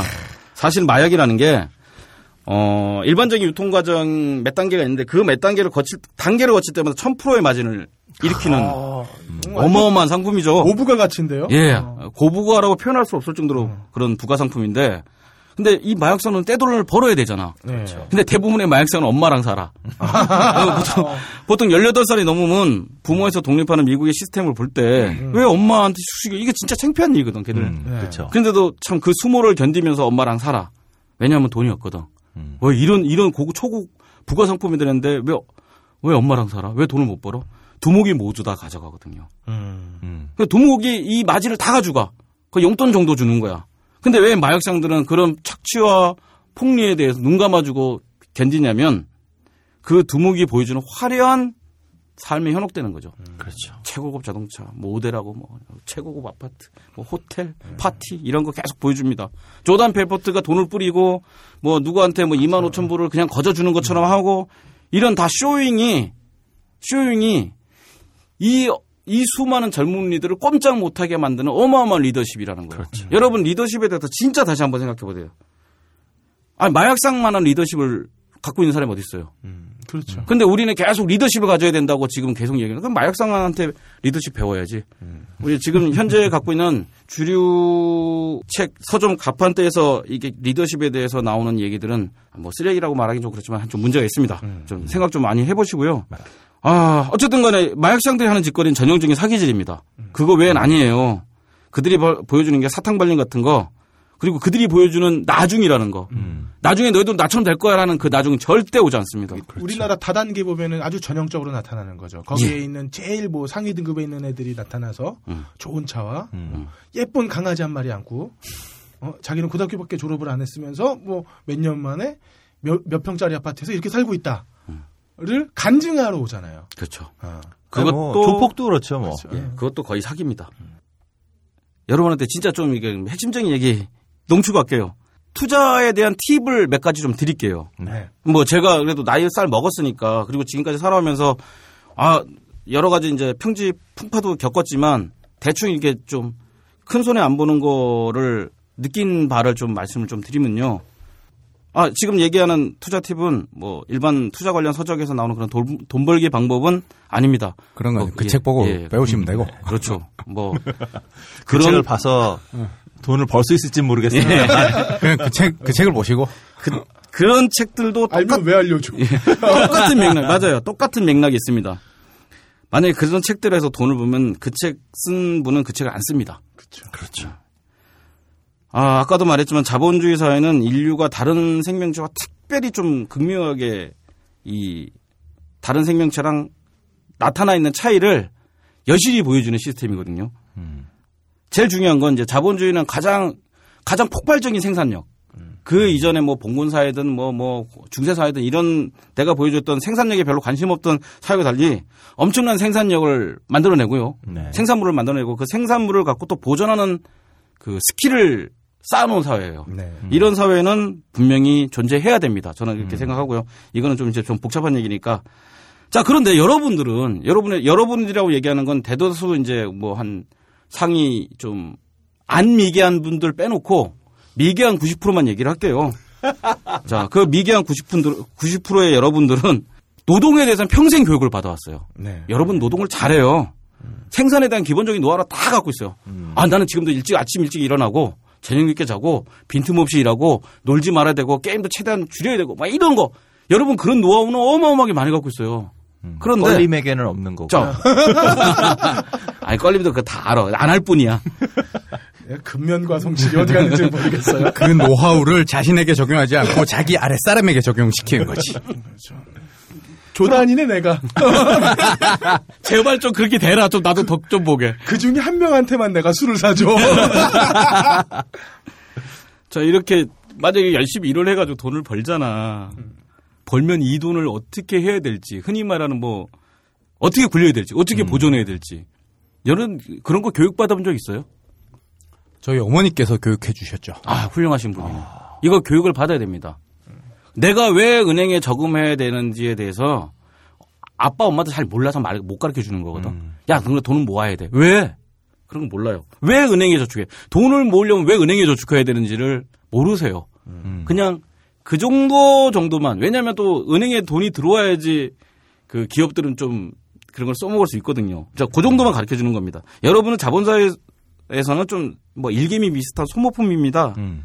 사실 그래서 여러분들이 합리적인 투자 같은 거를 좀 연구하시고 공부하셔야 돼요. 음. 지금 자기가 갖고 있는 재산이나 재원이 얼마나 되는지 모르겠어요. 솔직히 말씀드리면 제일 좋은 건 역시 은행에 저금하는 거예요. 은행 어디 돌아가진 않지만 원화에 투자하세요. 요즘 최근 같은 경우는 뭐 한 2년, 2, 3년 동안 뭐 원화 가치가 막 떨어지고 있다가 최근에 몇 달 동안은 좀 올라가고 뭐이 환율이라는 게 있습니다. 근데 뭐 그렇다 그래서 여러분들이 느끼지는 잘 못해요. 내가 원화를 쓰고 원화를 벌고 하기 때문에 비- 특별히 물가가 폭등하지 않으면 크게 이제 좀 고통스러워하지는 않거든. 뭐 이제 이자는 껌으로 돌려줍니다. 근데 여기서 좀 더 고민하면 이제 보험도 들고 펀드도 하고 뭐 이렇게 저렇게 막 하세요. 근데 그것도 다 투자라는 거지. 은행 아까도 말했지만 은행에 돈을 넣었다고 해서 은행 창고에서 가만히 지 혼자 새끼치고 보아해가지고 이자를 불리는 건 아닙니다. 이게 다 기업으로 빠져나가고 돈을 필요한 사람한테 빠져나가서 그 돈이 이자를 갖고 다시 들어오는 거지. 그래서 나한테 아주 아주 소리의 이자를 주죠. 저리의 이자를 뭐 해줍니다. 근데 80년대 이전으로 보면 또 이게 연수익률이 저축 저금만 하면 20% 정도에 예. 이게 엄청나게 좋은 투자처였죠. 또 그거에 비하면 또 부동산은 더 어마어마한 투자처였고. 자, 이런 것들이 있어요. 그러면 나는 가장 고수익을 찾아다니겠다고 쫓아다니면은 역시 이건 탐욕이 됩니다. 악마의 유혹. 그렇죠. 역사상 뭐 가장 최고의 투자가 가장 돈을 투자를 잘했던 사람으로 얘기하는 사람은 이제 워렌 버핏 얘기를 합니다. 미국의 버크셔 해서웨이라는 그 보험회사 회장인데 공식적으로 그렇고 실제는 돈놀이꾼 예 그런 분이에요. 뭐, 뭐 나름 훌륭한 분입니다. 근데 이제 이분이 평생 걸었을 때 뭐 열, 열, 10대 초반부터 이제 돈을 벌기 시작했는데 투- 투자를 해서 돈을 벌기 시작했는데 그거는 이제 전체 수익률을 따지기 좀 곤란하고 매년의 수익률을 따져보면 한 25% 정도 된대요. 어. 뭐 작으면 24% 많으면 27%뭐 이 정도야. 10배, 20배가 아니네요. 아, 전혀 아닙니다. 뭐 그 사람이 이제 또 snowball 뭐 이런 얘기 해요. 뭐 복리 얘기하고. 자, 결국은 25%의 수익률을 낸다는 것 자체가 중요한 거예요. 산 X머니, 뭐 산와머니. 리드 뭐 코프 뭐 이런 데서 이제 보통 이분들이 이제 뭐 작을 때는 한 40%, 많을 땐 60%, 39점, 39%인가요? 39.9% 맞아요. 40% 넘으면 안 되니까. 대단하죠. 아, 참. 대단하죠. 전 세계 최강의 투자자보다 돈을 많이 벌면 이분한테 돈을 빌리세요. 리 그런 X코프. 뭐 하다못해 심지어 현금 서비스 25%에서 26% 정도 받습니다. 그뭐 이 정도는 워렌 버핏만큼만 여러분이 돈을 벌 수 있으면 현금 서비스를 받으세요. 뭐 어렵지 않죠? 뭐 워렌 버핏 벌 겁니까? 그렇죠. 아, 예. 예. 결국은 이 말씀의 제일 중요한 목적은 고수익이나 탐욕은 네. 여러분의 돈을 뺏어가는 가장 확실한 방법이에요. 음. 욕심 부리면 답 없어요. 이게 첫 번째입니다. 탐욕 부리지 말라. 탐욕의 수준이라는 건 여러분이 또 가늠하셔야 되는데 일단 아, 내가 욕심을 부리고 있는 거 아니야. 아, 욕심이 난다라는 생각이 딱 들면 그때부터는 욕심이에요. 특히 첫 1개월 수수료 무, 뭐 무이자 뭐 이런 세상에 공짜가 어딨어. 공짜가 없다는 사실만 깨달으면 사기 당할 확률은 절반으로 내가 줄 급해서 거야. 돈을 빌리는 상황이면 한 달 안에 그 상황이 해결이 안 돼. 그렇기 때문에 첫 달 무료인 그렇죠. 거야. 다른 방법 있어요. 여러분 돈이 진짜 급하고 힘들면은 다른 방법 있어요. 하다 못해 다산 콜센터에 전화하세요. 농담 아니고. 맞아. 예. 내가 서울 시민이 아니라서 안타깝지만 예. 하다 아니 뭐 그런 뜻으로 얘기한 건 아니야. 다른 방법을 사- 찾으세요. 방, 쫓아다니는 방법은 있습니다. 아, 그 다음에 두 번째 팁을 드릴게요. 아까 말했던 첫 번째 팁이고 두 번째 팁은 인생의 돈은 수단이 아니고 목적이에요. 돈은 돈에 대한 목적입니다. 예, 좀 이- 말이 잘못된 거 아니야? 돈은 수단이다. 목적으로 삼지 말라. 이런 얘기가 아니라 돈을 돈에 대한 목적으로 삼으세요. 내가 살아가는 건 생산입니다. 노동해가지고 돈을 버세요. 노동해서 먹고 사세요. 근데 돈을 갖고서 돈을 벌려면 돈은 돈대로 움직이게 만드세요. 근데 이게 좀, 좀 이상한 얘기인데. 아니 좋은 사- 얘기 같아. 예, 예. 여러분이 살아가는 수단으로서 세상에 돈만큼 편리한 게 어디 있어요? 돈을 에브리싱이고 돈 갖고 안 되는 게 거의 없습니다. 그런데 돈을 수단으로 삼으면 나는 돈에 질질질 끌려가게 돼요. 돈이 어떻게 없으면, 돈에 돈- 돈이 없으면 아무것도 예, 아무것도 못하는. 거예요. 모든 수단을 돈 갖고 해결하는 거라. 수단으로 삼아버리면 예. 그렇게 돼버리는 거죠. 그- 그러지 마시고 돈은 돈대로 놔두세요. 야, 내가 먹고 살기도 힘든데 그런 얘기 하지 말아라. 그러면 그거로 만족하세요. 지금 열심히 살아서 돈이 따로 모일 때까지는 아무 생각하지 마십시오. 음. 그러니까 자꾸 힘드니까 일확천금 꿈꾸거든요. 그러면 그거 다 노리고 있어요. 야, 너 살기 힘들지? 너 인생을 아주 짜릿하게 만들어줄게. 짜릿하게 됩니다. 여러분 있잖아요. 짜릿하긴 짜릿하다. 어. 노름판에 가보면 재산도 하나도 없는 분이 그냥 어, 리어카 끌던 분이 또는 뭐, 뭐 고철 장사하던 분이 라면집 하던 분이 도박판에 들어가면 10억, 20억 빚지는 거 일도 아닙니다. 음. 근데 3만 원, 2천 원 우수. 예, 10억, 20억 빚에 뭐 거의 뭐 7, 80%는 물론 이자야. 그러면 그 사람이 그 적어도 땡겨온 돈 3, 4억은 어디서 갖고 와요. 어떻게든. 예, 어떻게든 갖고 와요. 생각하지. 그 돈 갖고 내가 제가 정직하게 살았으면 여기서 빌리고 저기서 빌리고 뭐 일도 하고 막 이렇게 뭐 해가지고 뭐 팔고 땅도 팔고 막 쫓아다녀서 막 숨어 있는 가산들 다 정리해 보니까 돈도 되고 막 이렇게 합니다. 근데 그거 갖고 살기 힘들면 누군가 계속 그거 꼬집어 내서 그 돈 갖고 오게 만듭니다.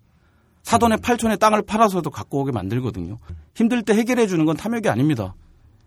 자, 여기서 이제 뭐 복잡한 얘기라고 자꾸 생각하시는데 자기가 그냥 먹고 사는데 충실히 노력하세요. 그럼 먹고 사라지거든요. 음. 탐욕만 안 부리면 먹고 살아지는데 어느 순간 갑자기 돈이 생겨서 그때부터 다른 고민을 좀 하셔야 되는데 저는 진짜 snowball이라고 말하는 워렌 버핏의 그 이론은 딱 그거야. 눈은 눈대로 가는 거야. 음. 내가 굴려서 내가 어찌 큰 눈을 만들겠다고 애써봤자 날씨가 흐물흐물 오고 햇빛이 뜨면은 결코 눈사람이 큰 눈사람을 만들 수가 없어요. 그 환경과 조건이 있는 거지. 음. 그건 저희들도 순응해야 돼요. 아니, 내가 지금 저금을 열심히 해서 뭐 은행에 돈을 많이 했는데 갑자기 IMF 왔어. 폭락해. 원화 가치는 아무런 의미가 없어. 물가는 폭등해. 이럴 수 있는 거야. 근데 왜 고통스러워해? 내가 거기에 못, 목매달고 있으니까.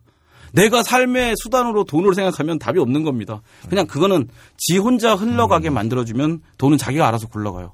저는 여기까지만 할게요. 네. 자, 뭐 적어도 돈에 목숨 걸지 말고 어, 탐욕에 빠지지 마십시오. 네. 그러면 돈은 돈대로 지들이 알아서 돈을 만들어 놓고 있을 겁니다. 아, 세 번째 투자 요것만 딱 말하고 얘기 끝내겠습니다. 뭐 우연히 이제 돈이 좀 생기면 아까 말했을 때 탐욕도 안 부리고 열심히 일했던 돈이 생겼어. 그러면 이 돈에 대해서는 한 가지만 갖고 계시면 됩니다. 어, 어디에 투자할까? 라고 생각하고 있을 때 누군가 와서 얘기를 해. 기회다 대고. 야, 요번에 좋은 거 있어. 대박이야. 음. 여러분, 이, 이- 당신 이것만 하면 부자 돼. 근데 그것만 딱 하지 마세요. 그것만 딱 하지 마시면, 뭐, 적어도 거지는 면합니다. 음. 예. 뭐 많이 듣습니다. 지금도 뭐 대한민국에 지금 뭐 이렇게 포털 같은 데 가보면 뭐 경제 섹션도 있고 부직 섹션도 있고 뭐 부동산 섹션 같은 데도 있는데 수많은 글이 나와 있어요. 그런 분들 뭐 댓글도 못 달게 하고 글막 올려놓거든요. 그러게. 자기 말 댓글을 못? 달게 돼 있대요. 예. 신기하대. 예, 아셨죠? 근데 아, 부동, 반박을 받고 싶지 않은 거지. 부동산 규제 풀어야지 부동산 가격이 올라 한국 경제 살아난다고 예 그러고 있습니다. 뭐 그럴 수도 있는데 그렇게 애걸복걸 할 정도로 뭔가를 주장하시는 분들이라면 절박. 본인이 하시면 돼요. 본인이. 어. 저 절박한 거예요. 뭔가. 예. 이 근데 부동산에 대해서는 뭐 기본적으로 헨리 조지라는 분 한번 소개시켜 드릴게요. 미국의 경제학자인데요. 경제학자라고 하기도 좀 애매한 게 이분이 뭐 특별히 뭐그 뭐 학파를 일구고 뭐 이런 것도 아니야. 대학에 오래 계신 것도 아니었고 하여튼 공부를 많이 하신 분인데 이분은 특히 땅에 대해서는 자본주의가 피할 수 없는 그 맹점이라고 얘기하세요. 음. 자본주의 발전이 결국 땅을 갖고 있는 소수의 땅 주인에게 집중되는 부로 인해서 한계를 맞게 될 수밖에 없다. 발전이 뭐 도박판 같은 거죠. 하우스만 돈을 버는 거야. 음. 그 부동산에 대해서는 지금 어쨌든 간에 한국 경제에서도 부동산이라는 거는 좀 과대합니다. 부동산 가격이 좀 수치로도 나오는데 한국 부동산 가치가 GDP 대비 한 다섯 배 되거든요. 아까 말씀드린 한 5천조 정도 됩니다. 이게 미국의 그 GDP 대비로 하면은 한 네 배 정도의 규모고 일본만 해도 일본은 이제 땅이 고가인데도 불구하고 그냥 세배 정도 됩니다. 그런 얘기 하더라고요. 우리나라 강남에 있는 3, 40평대 아파트 한 채면은 영국에서 성을 살 수 있다고. 아, 그런 성도 있어요. 네. 제가 시골에 가면 사, 사는데 뭐 하여튼 좋은 부, 성이 아닌가 봐요. 시골 아, 성이면. 꽤, 꽤 근사한 성을. 어. 뭐 부동산 오르면 국민이 부자 되면 좋겠는데 음. 부동산이 다 올라서 다 가격이 오르면 물가만 오르는 꼴이에요. 음. 결국 그리고 또 심지어 부동산이 오르기 시작하면 큰 전, 전주들이라 쩐주라 그러죠. 음, 네. 예, 개인 현금 보유자들이 큰 돈을 갖고 있는데 이게 한 200조 내지 많으면 한 500조까지로 보는데 각하께서 말씀하시는 지하 경제에 연관된 얘기인데요. 활성화. 예. 양성화 아니고. GDP의 거의 20, 50% 가까이 되는 돈이 이제 숨어 있는 거야. 만약에 부동산이 뜨기 시작하면 이 돈 다 글로 갑니다. 근데 진짜. 부동산이 안 뜨고 계속 이런 시스템으로 어느 정도 가면은 이 돈은 결국 경제에 투자될 수밖에 없어요. 새로운 사업을 하거나 하다 못해 외국에 투자를 하더라도 투자를 할 수밖에 없어요. 이런 거 기다려야 됩니다. 부동산 올라가면 좀 문제가 있지 않겠나. 좀 뭐 잘 모르겠어요. 뭐 올라가서 올라야 경제가 산다는 분도 있으니까. 대충 마무리를 좀 하겠습니다. 뭐 사실은 월, Wolf of Wall Street라는 영화를 통해서 좀 재미있는 얘기를 막 많이 해야 되는데 답답하고 힘들고 딱딱한 얘기가 돼버려서 좀 죄송하고요. 아, 재밌었습니다. 예, 예. 저기 많은 걸 배웠습니다. 더 하고 싶은 얘기는 많지만 이쯤에서 마무리를 하고 정말 하- 많으셨을 것 같아요. 한 가지 더 얘기를 좀 더 할게요. 여기 이, 이거 책으로 읽을 필요 없고요. 어, 책으로 읽을 필요 없고 이분에 대한 이 얘기 블로그나 이런 데 많이 나와 있어요. 히스토리가 너무 재밌습니다. 그 아렌 엘리어트라는 분이 쓴 자연의 법칙과 우주의 신비라는 책이 있어요. 네. 음. 이 책에 대한 이 책을 읽으라는 얘기가 아니라 이 책에 관련된 또 엘리어트란 분에 관련된 이야기를 좀 읽어보시면 뭐 누가 어떻게 썼느냐에 따라 좀 다르겠지만 음. 흔히 말해서 자본주의 경제 또 주식 시장이라는 게 또 어떻게 돌아가는 거에 대한 좀 재미있는 감을 좀 얻으실 수 있을 거예요. 요거 좀 소개시켜 주셔서 소개시켜 드리고 싶어서 한마디 했고요. 뭐 마지막으로 진짜 마지막으로 마지막에 한세 열댓 번은 나온 것 같은데? 그러니까요. 마지막으로 마지막 좀 많이 잘라 주세요. 어 마지막에 이제 마지막 장면이야. 울프의 마지막 장면에 그 펜을 팔죠. 펜을 팔아. 조단 베프트가 자기들 나에게 펜을 어, 팔아봐. 어, 나한테 펜. 뭐 이거 보면은 보기에 따라서는 아 이 장면 보면 아 이 사람 또 성공했네 이렇게 볼 수도 있는데 그러면은 이 영화가 준 몇 안 되는 작은 교훈마저 져버리는 거고요. 사실 그 조단 펠포트가 이 잔재주를 부린 걸 부리는 동안에 이 화면은 참석자를 비춥니다. 이게 어- 어떻게 보면 여러분을 이 관객들을 비추는 거거든요. 아, 자본주의는 순전히 현재 순간의 이 시스템일 뿐이고 우연이야 우연 우리가 이 세상에 사는 우연이고 그 이 시스템이 개선되고 발전되면 또 어마어마한 시간이 좀 필요할 겁니다. 금방금방 되겠습니까? 문제가 있더라도 그 이런 틈새나 오류를 이용해서 돈 벌 생각하지 마시고 그렇게 호락호락하게 시스템을 그다음에 체계를 역사를 생각하지 마시고 좀 그렇게 된다면 그런 아까 맹하게 앉아 있는 참석자들하고 비슷하게 될 거예요. 뭐 이 자본주의 사회 충분히 긍정하고 인정하는데 신념은 여러분들도 존중하는 여러분들도 건전하고 올바르게 소비하고 생산하고 투자하고 경제 활동 하셔야 된다고 생각합니다. 이상입니다. 마지막으로 정리를 해보자면 버디님의 말씀은 우리가 이 경제라는 걸 어떻게 받아들이는지에 따라서 야바위꾼의 노름에 놀아날 수도 있는 거고 우리 음. 삶에 네. 아주 중요한 수단으로서 쓰일 수도 있는 것이다. 이런 얘기를 길게 아주 그래 간단한 얘기를 내가 길게 했고 해주셨고요. 예. 긴 시간 동안 우리 사실 이런 얘기 어려워서 잘 안 들으려고 혹은 외면하려고 하는데 어, 재밌게 잘 풀어주신 버디님께 박수로서 한번 그 노고를 한번 치하해 볼까요? 영화 음악의 A to Z 영화 딴따라 경제권이라고는 오직 부인한테만 있는 해비조님의 영화 딴따라 시간입니다. 네, 물론이죠. 야 이런 쿨함. 아니 왜 이게 무슨 일이야? 이거 여고생들도 아니고 진짜 그만 좀 웃어. 아, 좋아. 아, 현실, 현실대로 얘기하는데 왜. 네. 너무 어, 순수하게 내가 긍정을 해버려가지고. 오늘, 아, 디울프 볼 스트리트 얘기를 했는데요. 그, 마틴 스콜세지 감독. W는 더 아닌가? D 아니에요? 미치겠다. 더죠. 더. 더예요? 네, 그럼요. 아, 미안해요. 네, 그래서 아니 난, 난 이걸 껄림이 잡아낸 거 자체가 다 웃겨. 야, 이거 중학교 때 어, 이렇게 영어. 확실하게 해야 돼. 예, 어렸을 때 공부 안 해서. 어, 그렇구나. 아, W구나. 네, 어쨌든. 그럼 U인 줄 알았어요. 아, 그러게요. 어. UL. 아, ULF. 예, 이거 통째로 잘라주세요. 아니야, 요거 살려야 돼. 예, 마틴 스콜세지 감독은 그, 뭐, 음악 광이죠, 이 아저씨. 네. 예, 되게 유명해요. 어. 특히 블루스나 재즈 혹은 뭐 blues rock 이런 쪽으로는 정말 유명한 아저씨고요. 70년대에도 The Wal, The Last Waltz라고 하는 음. 그 The Band라고 하는 어, 유명한 rock 밴드 blues rock을 했던 밴드의 마지막 공연을 담은 다큐멘터리를 만들기도 했었고 어, 아, 다큐도 만드셨나요? 네, 다큐 어. 많이 만드셨어요. 특히 90년대 이후로는 재즈 블루스 이쪽 관련된 다큐도 되게 여러 편 제작하셨고요. 네.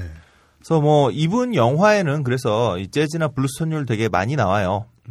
그 아까 뭐 택시 드라이버 말씀하셨었는데 택시 드라이버도 그렇고 또 그 당시에 뉴욕 뉴욕도 그렇고 어. 뭐 재즈가 나오는 영화 굉장히 많죠.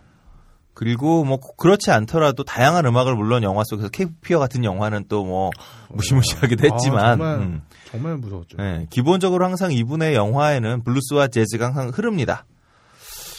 그래서 그런지 이번 영화 이게 이제 정확히 몇 년이라고는 안 나오지만 시작할 때 Black Monday가 터지는 거 보면 대충 80년대 후반에 시작해서 90년대에 끝나는 그런 이제 배경에 있는 영화이기 때문에 음, 영화 속에서 70년대 80년대 혹은 70년대 80년대에 향유했을 만한 그런 그 블루스, 재즈 이런 곡들이 많이 나옵니다.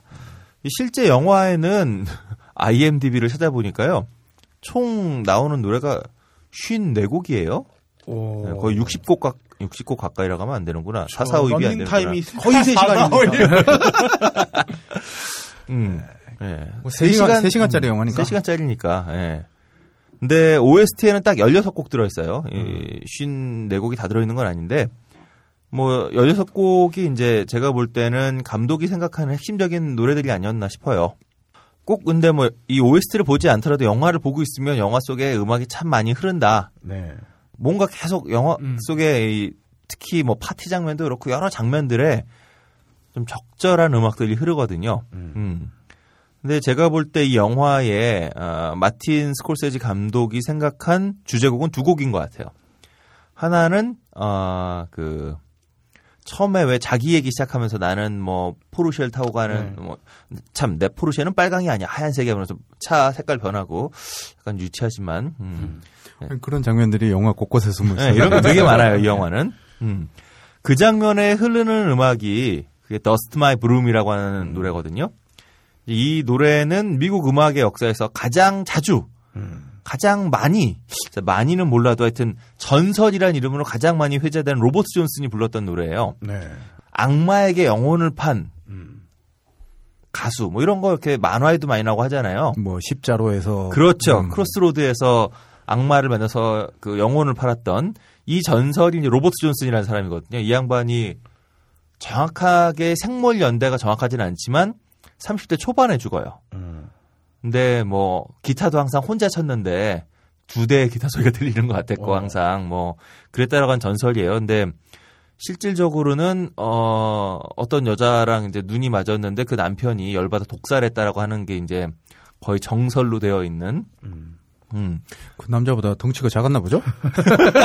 보통 그 와이프가 바람핀 거에 대해서는 독살 안 하고 뭐 흉기 살해 뭐 이런 거 하지 않나? 음. 로버트 존스는 악마에게 영혼을 팔았으니까 무서웠나 보지. 아. 예. 뭐 해비존님 같은 경우에는 도저히 흉기를 할 수 없는 체형이니까 네. 어디 형님 정도 되면 음. 그러다 죽는다. 이제. 영진공 단신. 네.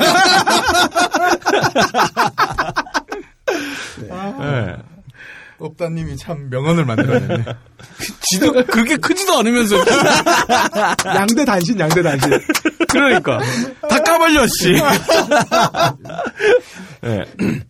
자, 어쨌든, 그, 이 로버트 존슨이라는 사람이 Dust My Broom이라는 노래를 불렀어요. 근데 사실 이 당시 1920년대, 30년대에 뭐 미국에도 저작권이라는 게 없던 건 아닌데 저작권을 주로 이렇게 가지고 거래를 하고 이랬던 거는 뉴욕에 있던 백인들 중심이었어요. 소위 말하는 뭐 Tin Pan Alley라고 부르는 이런 장르의 이제 뮤지션들과 작곡가들은 그런 그 저작권이 있었지만 사실 뭐 어, 미국 남부를 떠돌면서 음악하는 로버트 존스 같은 사람한테 저작권 뭐 이런 개념이 없었겠죠. 그러니까 이런 분들은 자기가 노래를 부르고도 자기 노래 저작권이 자기가 없어요. 그냥 몇 푼 받으면 아, 이걸로 그냥 녹음하고 그냥 가는 거죠.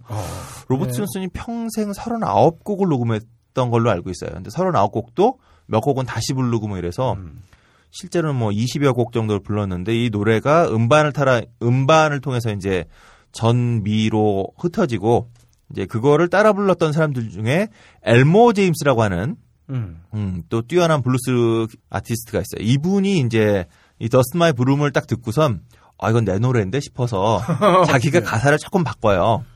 그러고선 어, 엘모 제임스로다가 발표를 하시죠. 근데 이제 훗날 저작권이란 개념이 생기면서 지금은 아마 이 Dust My Broom을 그 로버트 존슨과 엘모 제임스 두 사람이 이제 공동으로 표기돼 있어요. 음. 조영남 같은 분이네요. 네. 밑도 끝도 없고 진짜. 그러니까 맥락이 없다 맥락이. 맞네. 그게 조용필 아니면 조영남 아니면 누가 있을까 그 궁금해져요. 나훈아 가끔 있고요. 네, 어쨌든 이 Dust My Broom이라고 하는 요 말 자체가 빗자루로 쓸어낸다는 소리죠. 네. 네. 이게 이제 그 이 노래 가사에 빗자루 쓸어낸다는 게 벌써 뭐가 떠오르지 않으시나요? 빗자루 탈탈 털어서 뭐 하는 아, 안 떠오르나요? 전혀 뭐 전혀. 아, 예, 예. 이 노래 가사에 이런 게 있어요. I'm gonna write a letter. 그리고 telephone every town I know. 그러니까 내가 아는 모든 사람, 모든 동네에 다 편지 쓰고 다 전화할 거야. 음. 라고 하는 대목이 있어요. 물론 요게 이제 텔레마케터. 음. 요 대목이 있고 다음에 Dust My Broom 그러니까 빗자루 탈탈 털어내는 정말 먼지 하나까지 다 탈- 탈탈 털어낸다는 이거를 이제 그 은유한 것 같아요. 사실 실제 이 노래에서는 음 이거 왜 그러냐면 하여튼 블루스 하던 형들은 다 이렇게 뺏고 뺏겼나 내가 아, 제일 주로 털리셨나요? 네? 내가 최고의 여자를 내가 원래 가지고 있었는데 내 여자친구가 다른 놈이 눈 맞아서 떠났어. 아. 그래서 내 여자친구랑 그 놈이 어디 있는지 알아내려고 온 동네 방네 내가 전화하고 다 해서 찾아낼 거야 뭐 이런 노래예요. 노래에서 가장 강조되는 부분이 바로 온 동네 방네 내가 다 전화할 거야가 이제 음. 그 코러스 부분에 나오거든요. 아, 그러니까 의미심장하네. 요거- 네. 그러네요. 그리고 이 노래가 이 영화 시작할 때 나온다는 거죠. 음. 영화 시작할 때 내가 누구냐 말이야 막 쫙 자기 얘기 이제 자랑을 하는데 아까 그 뭐 그 여자애가 바로 내 와이프고 말이야 세상 제일 이쁘지 뭐 이런 이제 자랑할 때 그 뒤에 깔리는 노래가 온 동네 방네 전화하고 있는 노래가 깔리고 있었다는 거죠. 이렇게 영어 잘하시는 분이 디 울프하고 아참 네. 그렇죠 뭐 그 그래서 그 저기 애굽 학- 학장님이 지적하잖아요. 네. 뭐. 자 그리고 이제 두 번째로 제가 생각할 때 마틴 스콜세지 감독이 이 영화의 음, 주제곡이라 생각했다고 느껴지는 노래는 바로 OST의 첫 곡으로 들어있는 캐논볼 애덜리의 Mercy Mercy Mercy예요. 네. 이 아저씨가 이제 마일스 데이비스라고 하는 뭐 재즈의 40년대부터 돌아가실 때까지 돌아가시는 그 순간까지도 어떤 재즈의 새로운 흐름을 항상 앞에서 이끌고 있었던 정말 전위적인 양반이거든요. 재즈의 trend setter. 네. 이분은 그래서 항상 젊은 잘한다 싶은 애들을 잘 눈여겨서 자기 밴드에 넣어서 항상 젊은 감각을 유지했던 분인데 이분의 밴드에서도 캐논볼 애덜리도 활동을 했어요. 그러니까 약간 재즈계에서는 이제 이제는 뭐 돌아가신 지도 한 30년 됐으니까 별 그게 없지만 과거에는 한 80년대까지만 해도 마일즈 데이비스 밴드 출신이야. 요것만 이렇게 딱 딱지에 붙으면 어 죽이는 아티스트가 나왔군 뭐 이런 50년 이상 밴드 리더를 했기 때문에 워낙 많은 분들이 지나가셨는데 그 중에 한 분이에요. 캐논볼 애덜리도. 음, 캐논볼 애덜리라고 하는 이분은 어, saxophonist고 어, 1975년에 46세로 좀 일찍 돌아가셨어요. 근데 이분도 천재과인데 좀 다른 천재들과 다른 스타일이었어요. 그러니까 보통 천재들은 자기가 막 빛나잖아요. 근데 캐논볼 애덜리는 물론 마일 데이비스 밴드에 있던 시절에는 이분도 정말 죽이는 색스폰 솔로를 막 보여줬는데 어, 자기 밴드를 하면서부터는 자기가 전면에 나서기보다 또 이분도 역시 새로운 젊은 피들이 아이디어를 가지고 오면 이걸 전면에 내세우고 자기는 그걸 뒷받침해주는 이런 방식으로 이제 활동을 했던 분이거든요. 멋진 형님이시네요. 아, 그럼요. 어, 이 캐논볼 애덜리 밴드의 앨범 중에 66년에 음. 이건 스튜디오 앨범도 아니에요. 그냥 라이브로 녹음한 클럽에서 라이브로 녹음한 거가 그대로 이 양반의 어, 대표 앨범이 된 그 Mercy Mercy Mercy라고 하는 라이브 앨범이 있어요. 네. 그러니까 Mercy Mercy Mercy라는 이 노래 자체가 스튜디오에서 녹음되지 않고 그냥 바로 클럽에서 연주한 걸 그대로 그냥 실어서 발표를 했는데 이게 당대의 재즈 차트에도 올라가고 팝 차트에도 같이 올라갔을 정도로 굉장히 큰 이제 히트를 했었죠. 이 노래를 만든 사람은 사실 조 이- 이분도 요 활동을 발판 삼아서 마일스 데이비스 밴드로 또 들어갑니다. 어, 복잡하군요. 네, 어쨌든 뭐그 미국 재즈계의 어떤 그 천재들의 뭐 얘기 뭐 이쯤 되겠죠. 내가 사실 여기 우리나라로 치면 위대한 탄생쯤 되겠군요라는 말을 하고 싶은데 또 욕을 먹을까봐 내가 참는다 아, 내가. 아니 뭐 위대한 탄생하고 비슷한 거죠. 근데 위대한 탄생의 차이라면 위대한 탄생은 사실은 조용필의 백밴드고 물론 그렇죠. 뭐 많은 좋은 아티스트가 위대한 탄생 연주를 했지만 그분들이 그 이후에 유재하 씨라든가 뭐 김광민 씨라든가 네. 물론 좋은 분들이 많았지만 지금만 생각해 보면 조용필만한 슈퍼스타가 아무도 되지 못했잖아요. 아 그게 좀 차이점이네요. 그렇죠. 근데 마일스 데이비스 밴드는 그 이후에 항상 다음 세대의 차세대의 어떤 뭐 리더로 음. 마일스 데이비스 못지않은 그런 그 인정을 받았다는 점 조금 차이가 있겠죠. 네. 자 어쨌든 이 아니 그 농담으로 한 말 이렇게 진지하게 받아주면 민망하게. 네. 또 위대한 탄생에 대해서 아는 게 어디야? 네, 그렇죠. 아, 그럼요. 아, 위대한 탄생 일고 거의 지나가신 기타리스트들은 다 슈퍼맨들이에요, 진짜. 그렇죠. 어. 한국 기타 역사에서 세션의 유명한. 산실이었지 사실. 다만 한국이 뭐랄까 대중들이 주로 보컬만 바라보는 그런 문화가 있었다 보니까 음. 다행스럽게 슈퍼 기타리스트라도 몰라봤던 거지만 요즘은 이제 그렇죠. 문화가 바뀌, 많이 바뀌었으니까. 이거 사실은 조용필 밴드를 지나가고 나면 약간 뭐 여담이지만 저 정도 되는 아티스트라면 좀 자기 앨범을 내도 될 만한데 조용필이라고는 슈퍼스타에 가려지면서 아 나는 최고의 세션맨이 되는구나라고 그냥 스스로 아티스트 스스로도 한계를 지었던 분들이 좀 많은 것 같아요. 어. 다 그렇다는 건 아니고요. 물론 뭐 훌륭한 분들도 많은데 네. 그 틀을 못 벗어났던 게 좀 한국적인 특징이 아닌가 싶기도 하고. 네. 근데 어쨌든 이 곡의 제목이 그 멀시 멀시 멀시잖아요. 제가 생각할 때는 그 마틴 스콜세지가 이 주인공한테 해주고 싶은 얘기 같아. 어, 그리고 더 재밌는 건 이 그 노래의 라이브 고- 그 버전을 들어보면 앞에 그 이렇게 잠깐 뭐 캐논볼 애들리가 노래를 소개하면서 이게 조 자비누이라는 젊은 피아니스트가 만든 노래라고 이제 소개를 하는데 어, 광고 같은 거 뭐 보시 보시나면서 약 지나가는 말로 광고에 휘둘리면 음, 광고에 휘둘려서는 안 된다. 약간 뭐 이런 얘기를 해요.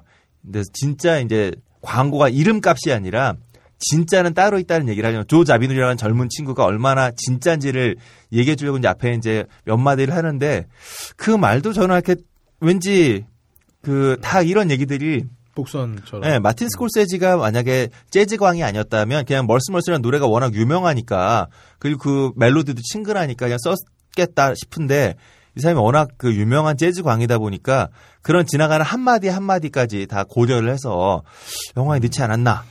거기다가 영화에서는 사실 중간에 잠깐 지나가는데도 불구하고 OST의 첫 번째 곡으로 이 노래를 딱 배치해놨거든요. 아, 스콜세지 감독이 생각하는 어떤 복선들이 다 여기 들어있는 게 아닌가라는 생각이 듭니다. 영화를 더 재밌게 즐기시라고 주로 노래 소개들을 좀 해드릴 건데요. 몇 곡만 더 이제 영화에 가장 많이 등장한 아티스트가 보 디들리라고 하는 아저씨거든요. 네. 그 OST에는 두 곡이 들었는데 IMDb를 보니까 세 곡인가 네 곡이 뭐 있더라고요. 그러니까 굉장히 많은 곡이 영화에 이제 수시로 나오는데 보디들리라고 하는 이 아티스트는 락큰롤을 했던 분이고 그래서 되게 신나는 음악을 하셨어요. 그 마티 영감님이 워낙 광이다 보니까 보 디들리 하면 이 음악사에 있어서 가장 중요한 건 드라이브의 제왕이에요. 어, 그 드라이브라는. 드라이브라고 하는 게 그 그러니까 전기 기타를 사용하면 앰프에 우리가 기타를 물리잖아요. 네. 근데 처음에는 그냥 기타에 앰프를 물려서 맑은 기타 소리를 크게 키우는 게 목적이었어요. 그런데 어느 날 우연히 이제 사람들이 이 볼륨을 키우다 키우다 키우다 보니까 볼륨을 어느 이상 키우게 되면 소리가 깨진다는 걸 발견하죠. 음. 그래서 사실 일반적인 재즈의 경우는 이게 고민이었는데 역발상을 하셨던 분이죠. 보디들리는. 야, 이거 소리를 깨져, 깨지게 만들어 보니까 그냥 맑은 소리 기타보다 훨씬 신나지네? 음. 어, 이게 왜 우리가 흔히 드라이브감이 좋다라는 표현을 이렇게 기타 소리 들으면서 가끔 하잖아요. 어, 이게 소리가 아주 잘 먹히는데 쫙쫙쫙 이렇게 좀 시끄럽기도 하고 자글자글한데 이게 좀 귀에 거슬리지 않는 자글자글함? 요런 그 앰프의 그 잘못된 결과라고 할 수 있는 소리의 찌그러짐을 네. 오히려 경쾌한 소리로 이끌어낸 분이 보 디들리예요. 그래서 보 디들리는 뭐 위키피디아를 치시건 어딜 치시건 이 양반 딱 치면 맨 앞에 나오는 게 이 사람의 가장 그 특이한 게 바로 driving rhythm이다라는 표현을 써요. 음. 그러니까 이분이 기타를 치면 이 드라이브를 왕창 걸어서 독특한 그 물론 지금의 관점에서 보면 뭐 누구나 다 드라이브를 걸기 때문에 별게 없지만 당대의 뮤지션들 사이에서는 보 디들리만이 들려줄 수 있는 찌그러졌음에도 줄- 불구하고 기- 재밌는 소리. 근데 바로 이 드라이브의 제왕, 드라이브 효과의 제왕인 보딜리, 보 디들리 노래가 계속 영화에 수시로 무시로 등장합니다. 물론 보 디들리 노래가 신나요. 그러니까 디카프리오가 뭐 하고 신나게 노는 거에 잘 어울릴 수도 있겠죠. 근데 제가 볼 땐 그 드라이브라고 하는 이 지점이 중요한 것 같아요. 음. 이 아저씨가 이 드라이브라고 하는 효과는 좀 전에 말씀드린 것처럼 볼륨을 정상적인 크기로 했을 때 나오는 게 아니라 비정상적으로 그래서 컨트롤이 안 되는 상태거든요, 사실은. 컨트롤이 안 되는 상태를 컨트롤하는 희한한 상태가 바로 이 드라이브를 거는 거예요. 이게 바로 그 딱 디카프리오가 이 영화에서 이 조던이라고 하는 이 아저씨의 상태인 거죠, 이거 완전히. 아, 아, 그쵸. 이 아저씨가 항상 뭔가 다 과잉돼 있고 뭔가 다 오버했는데 이 오버함으로 인해서 겨우겨우 유지하고 있는 거잖아요, 사실은. 뭐 하나 알았어. 네? 마틴 스콜세지는 네. 천재 같아. 어떻게 그런 걸 그렇게 다 연결해가지고 참 새삼스럽네. 예. 아니, 한 시간 전이랑 입장이 바뀌셨는데요?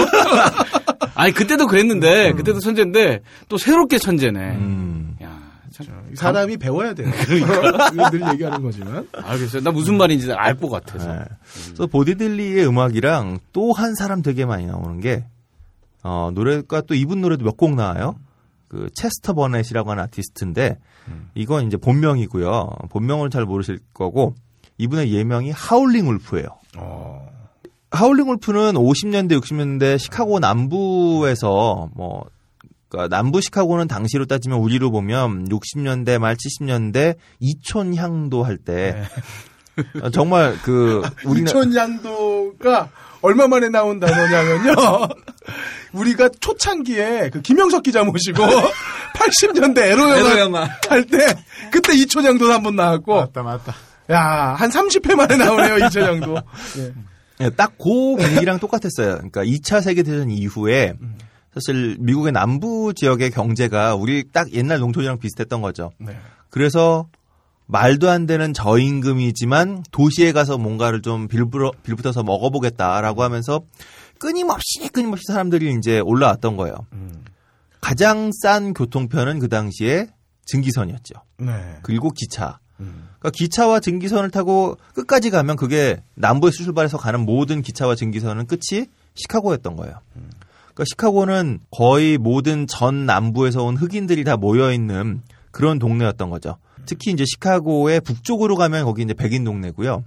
당대까지만 해도 이제 시카고 남부에 이 흑인들이 쭉 모여서 어 일주일에 6일씩 노동을 하고 토요일 밤 하루 이제 정말 반짝 이제 불태우면서 노는 거죠. 이걸로 이제 일주일을 일주일의 피로를 푸는 건데 이 당시에 머디 워터스라고 하는 아티스트랑 함께 아, 이름들이 다 머디 워터스 다 흙탕물이고 막 울부짖는 늑대고 다 이름들도 하울링 울프. 네. 하울링 울프랑 이두 분이 거의 이제 당대에 어, 시카고를 이제 양분했던 예, 그랬던 슈퍼스타들인 거죠. 그 어디 인터뷰를 예전에 제가 봤더니 하울링 울프 같은 양반들은 어디 이렇게 공연을 하러 가면 시카고에서 꼭 칼을 한 자루 이렇게 다리에다 차고 그다음에 뒷주머니에다가 총을 한 자씩 꽂고 갔대요. 어. 언제 어떤 놈이 와서 칼 들이려고 돈 내놓으라고 할지 모르기 때문에 그만큼 그 엄혹한 시서, 시절이었다는 거죠 그 동네가. 음. 그러니까 그러한 흑인 동네에서 정말 하루하루 위태롭게 살아가던 사람들한테 하울링 울프는 소리를 잘 지르시는 분이에요. 그러니까 이분의 스타일은 뭐 머디 워터스는 기타도 되게 잘 쳤는데 하울링 울프는 음, 뭐 하모니카도 좀 불긴 하는데 사실 이분은 100% 목소리거든요. 어. 보컬로 네, 승부하는. 보컬로 승부하는. 근데 보컬이 뭐 감미롭고 이런 거 하나도 없고요. 정말 소리를 버럭버럭 지르시는 정말 하울링 해대는 이런 분이었던 거죠. 근데 그게 왜 그 당시에 그렇게 시카고에서 먹혔을까? 정말 바닥에서 하루하루를 겨우 살아가는 사람들한테 다른 어떤 그 어떤 악기보다 정말 소리를 버럭버럭 질러대는 이 아저씨의 목소리만큼 위안이 됐던 게 없었다는 거죠. 그러한 배경 속에서 하울링 울프를 생각해 보면 아까 그 버디님도 조던은 그 우리가 흔히 말하는 월스트리트에 있는 그 엘리트들하고는 다르다. 이 사람은 완전히 바퀴벌레급 기생충이다. 정말 저 맨 밑바닥에 있다.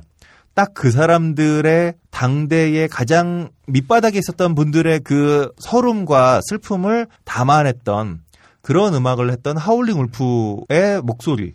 그 하울링 울프의 노래가 저기 딱 전형적으로 등장하는 장면이 영화 시작할 때 보면 왜 약한 다음에 약 기운으로 왜 헬리콥터 배우다가 왜 죽을 네, 뻔한 장면 죽을 있잖아요. 착륙하다가 골로갈 네, 뻔하는. 네. 그 장면에 흐르는 음악이 이제 하울링 울프 노래예요. 음. 근데 하울링 울프의 목소리가 나오기 전에 기타 연주만 하고 다 끝나더라고요. 음.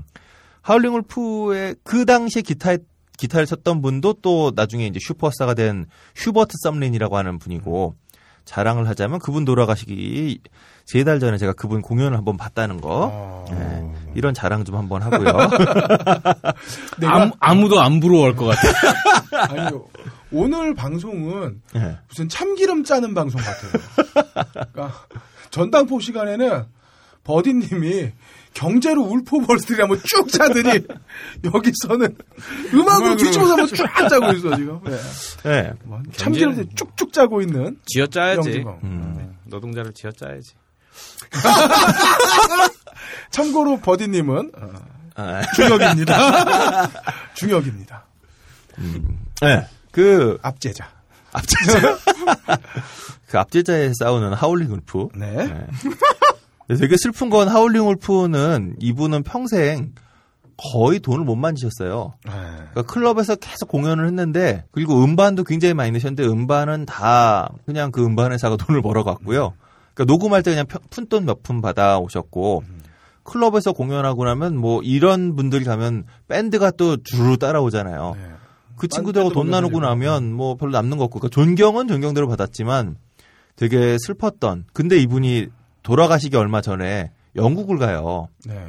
근데 영국에 갔더니 갑자기 미국서는 아무도 안 알아봐주던 백인들이 쳐다도 안 봤는데 뭐 딱 영국에 가니까 롤링스톤즈, 뭐 에릭 클랩튼 이런 양반들이 이제 막 20대에 이제 막 영국서 잘하고 있던 시기에 우연히 영국을 갔는데 이 사람들이 다 달려 나와서 막 형님 형님 하는 거죠. 음.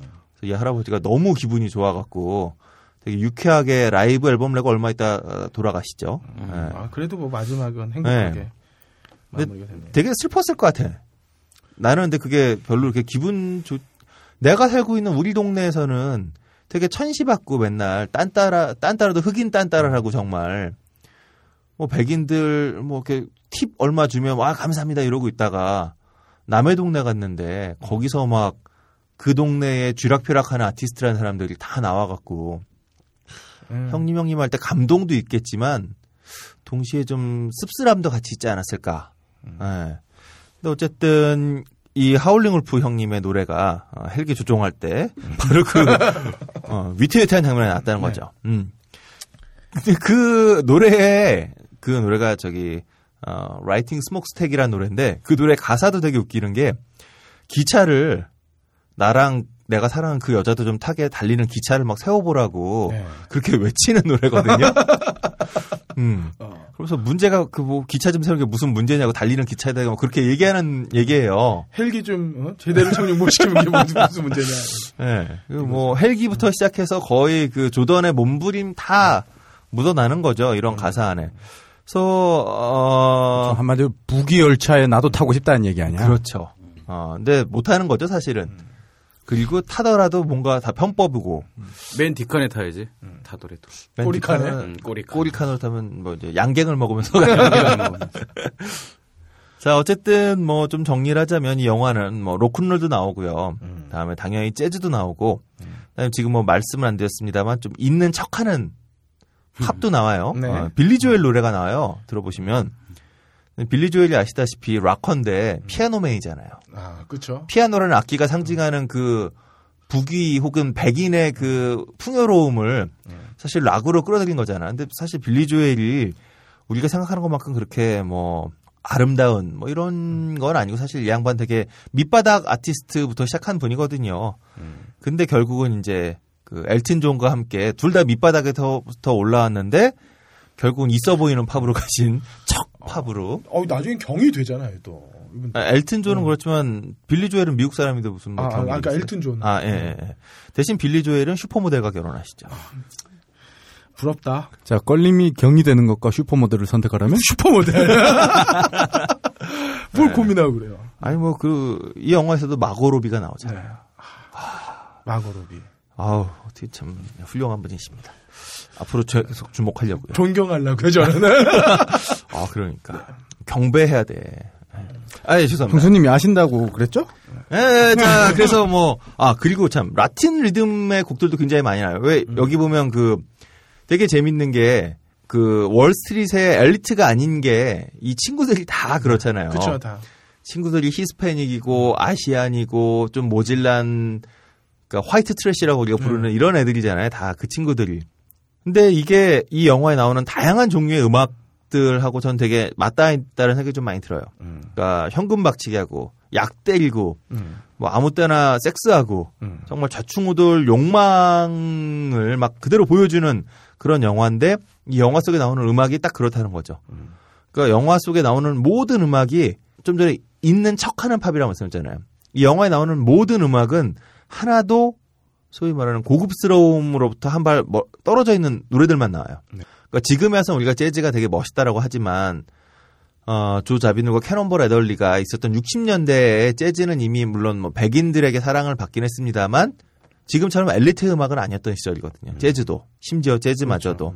그러니까 오히려 팬머슨이나 이런 그 아주 엘리스적인 느낌이 팍팍 나는 그런 재즈가 아니라 이 영화 속에 나오는 재즈는 80년대를 배경으로 하고 있지만 이 영화 속에 나오는 재즈는 60년대에 아직 재즈가 척박하던 시절의 재즈고 모든 음악들이 다 심지어 빌리 조엘의 노래마저도 빌리 조엘이 슈퍼스타가 되기 전에 음악이었고 뭐 락큰롤은 말할 것도 없었고요.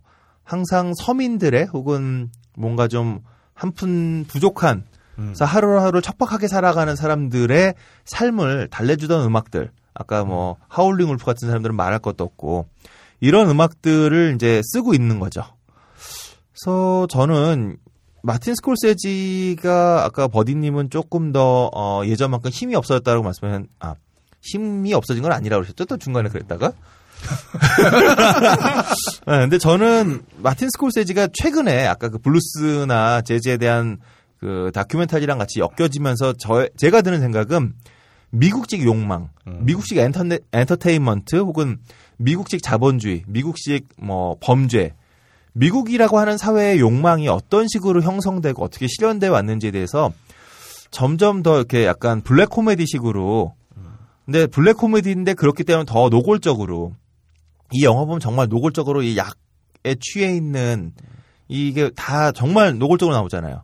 그런 것들이 어, 이 노인네가 정말 이제 말년으로 갈수록 힘은 빠, 힘을 빼는 대신 블랙 코미디로 오히려 미국 사회의 좀 욕망들을 더 잘 보여주고 있는 게 아닌가 뭐 그런 생각이 좀 드네요. 네. 그리고 그렇기 때문에 훨씬 더 본인이 그렇게 사랑하는 재즈나 블루스 혹은 블루스랄까 아주 그 척박하고 원초적인 음악들을 좀 더 많이 풍부하게 사용할 수 있었던 게 아닌가 싶기도 하고요. 어, 여기서 저 하나만 더 말씀드리자면 저는 그 미국 대중음악의 역사를 보면 재밌는 게 영국서 들어온 그러니까 미국 대중음악 사를 보면 비틀즈가 그 안에 들어 있어요. 레드 제플린이 들어 있고 그러니까 쉽게 말하면 영국서 들어온 사람들 있잖아요. 엘리, 네. 에릭 클랩튼도 그렇고 영국서 들어온 사람들도 미국서 히트하면 다 그냥 미국 음악이 돼요. 여기는 그렇죠. 어. 멕시코에서 들어온 음악, 아르헨티나에서 들어온 탱고 다 미국 음악의 역사 안에 들어와 있어요.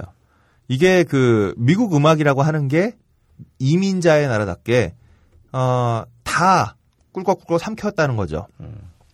이걸 뭐 나쁘게 보면 미국 놈들은 돈이 된다면 아무거나 다 갖다 쓴다고 할 수도 있고 동시에 그렇게 다양하고 다종다양한 요소들을 먹성 좋게 삼키고 또 그거를 자기의 이름으로 소화해내는 과정에서 우리가 되게 뭐 자본주의의 끝이고 맨날 욕하고 있지만 미국이라는 사회가 가지고 있는 힘 마틴 스콜세지 같은 이런 이런 영화를 정말 아무렇지 않게 만들 수 있는 미국 사회의 힘이라고 하는 것도 그런 거 안에 다 있지 않았을까. 음. 물론 뭐 그 먹성 좋은 취향이 조금 아쉽게도 어, 주로 보면 뭐 탱고가 들어와서 백인의 음악이 되고 어, 멕시칸 음악이 돼서 백인의 음악이 되고 라틴 뭐 중미에서 들어왔던 라틴 댄스가 들어서 백인의 음악이 되고 뭐 좀뭐 백인들을 위한 것이었다는 좀 슬픈 현실이 있습니다만. 음, 미국의 힘이란 건 어쨌든 뭐 그런 거에 있지 않나라는 생각도 갑자기 드네요. 자 어쨌든 어, 오늘 마지막으로 이제 좀 들어보고 싶은 음악은요. 음, 아까도 말씀드렸던 나를 버리고 간 최고의 여자를 찾아서 온 동네 방네 빗자루 쓸듯이 전화 걸고 편지 보내야겠다라고 하는 음, 하여튼 빗자루 싹싹 쓸어서 탈탈 털어내겠다라고 하는 Dust My Broom을 한번 들어보시죠.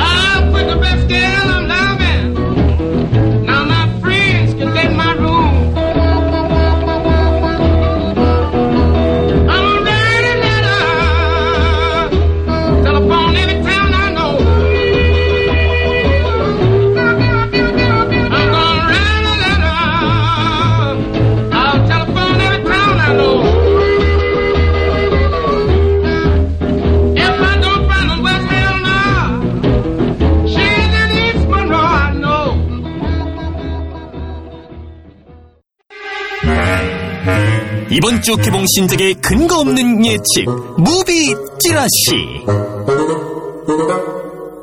자, 무비 찌라시 시간입니다, 함장님. 네, 지난 방송에 소개드렸던 영화 중에 최고로 꼽은 엑스맨을 전 봤고요.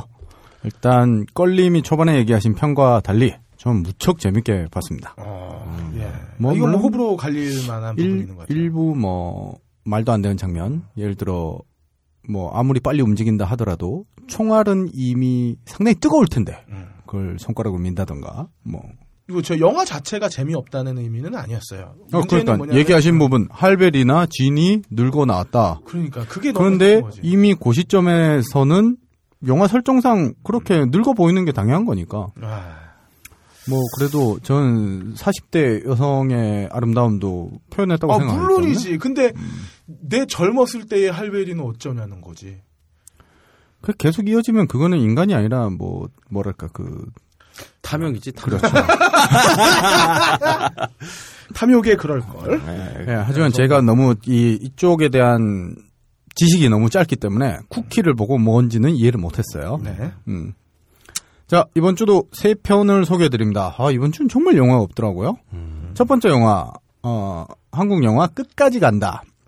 감독은 김성훈이라고 2006년도에 애정 결핍이 두 남자에게 미치는 영향이라는 영화를 만든 사람이에요. 이 영화에는 백윤식과 봉태규가 나왔었거든요. 포스터 뭐 기억하시는 분도 있겠지만. 근데 저는 그게 재밌었던 영화도 아닌데다가 게다가 이 김성훈 감독은 그 뒤로 작품 활동이 일단 필모에는 없어요. 8년 만에 나온 영화니까 기대치는 적당히 1점 드립니다. 저게도 와신 상담 한 건데 8년이면. 모르지 그건. 배우는 적당히 2점 주겠는데요. 이선균과 조진웅이 주연으로 나와요. 그런데 조진웅은 늘 같은 패턴인 것 같아요. 조연으로는 신정근 아저씨랑 정만식이 나오는데 아, 신정근 씨 신정근 나오면 아저씨는 3점이지. 네, 전참 친근함이 느껴지는 배우예요. 웃긴 역할도 잘하시고 게다가 진중한 역할도 잘하시고 뭐 아무튼 기대치는 2점. 신정근 아저씨가 주연이 아니잖아. 아, 그래. 그래도 하긴 근데 주연하시기는 어, 좀 어려우신 부분은 있지만 네.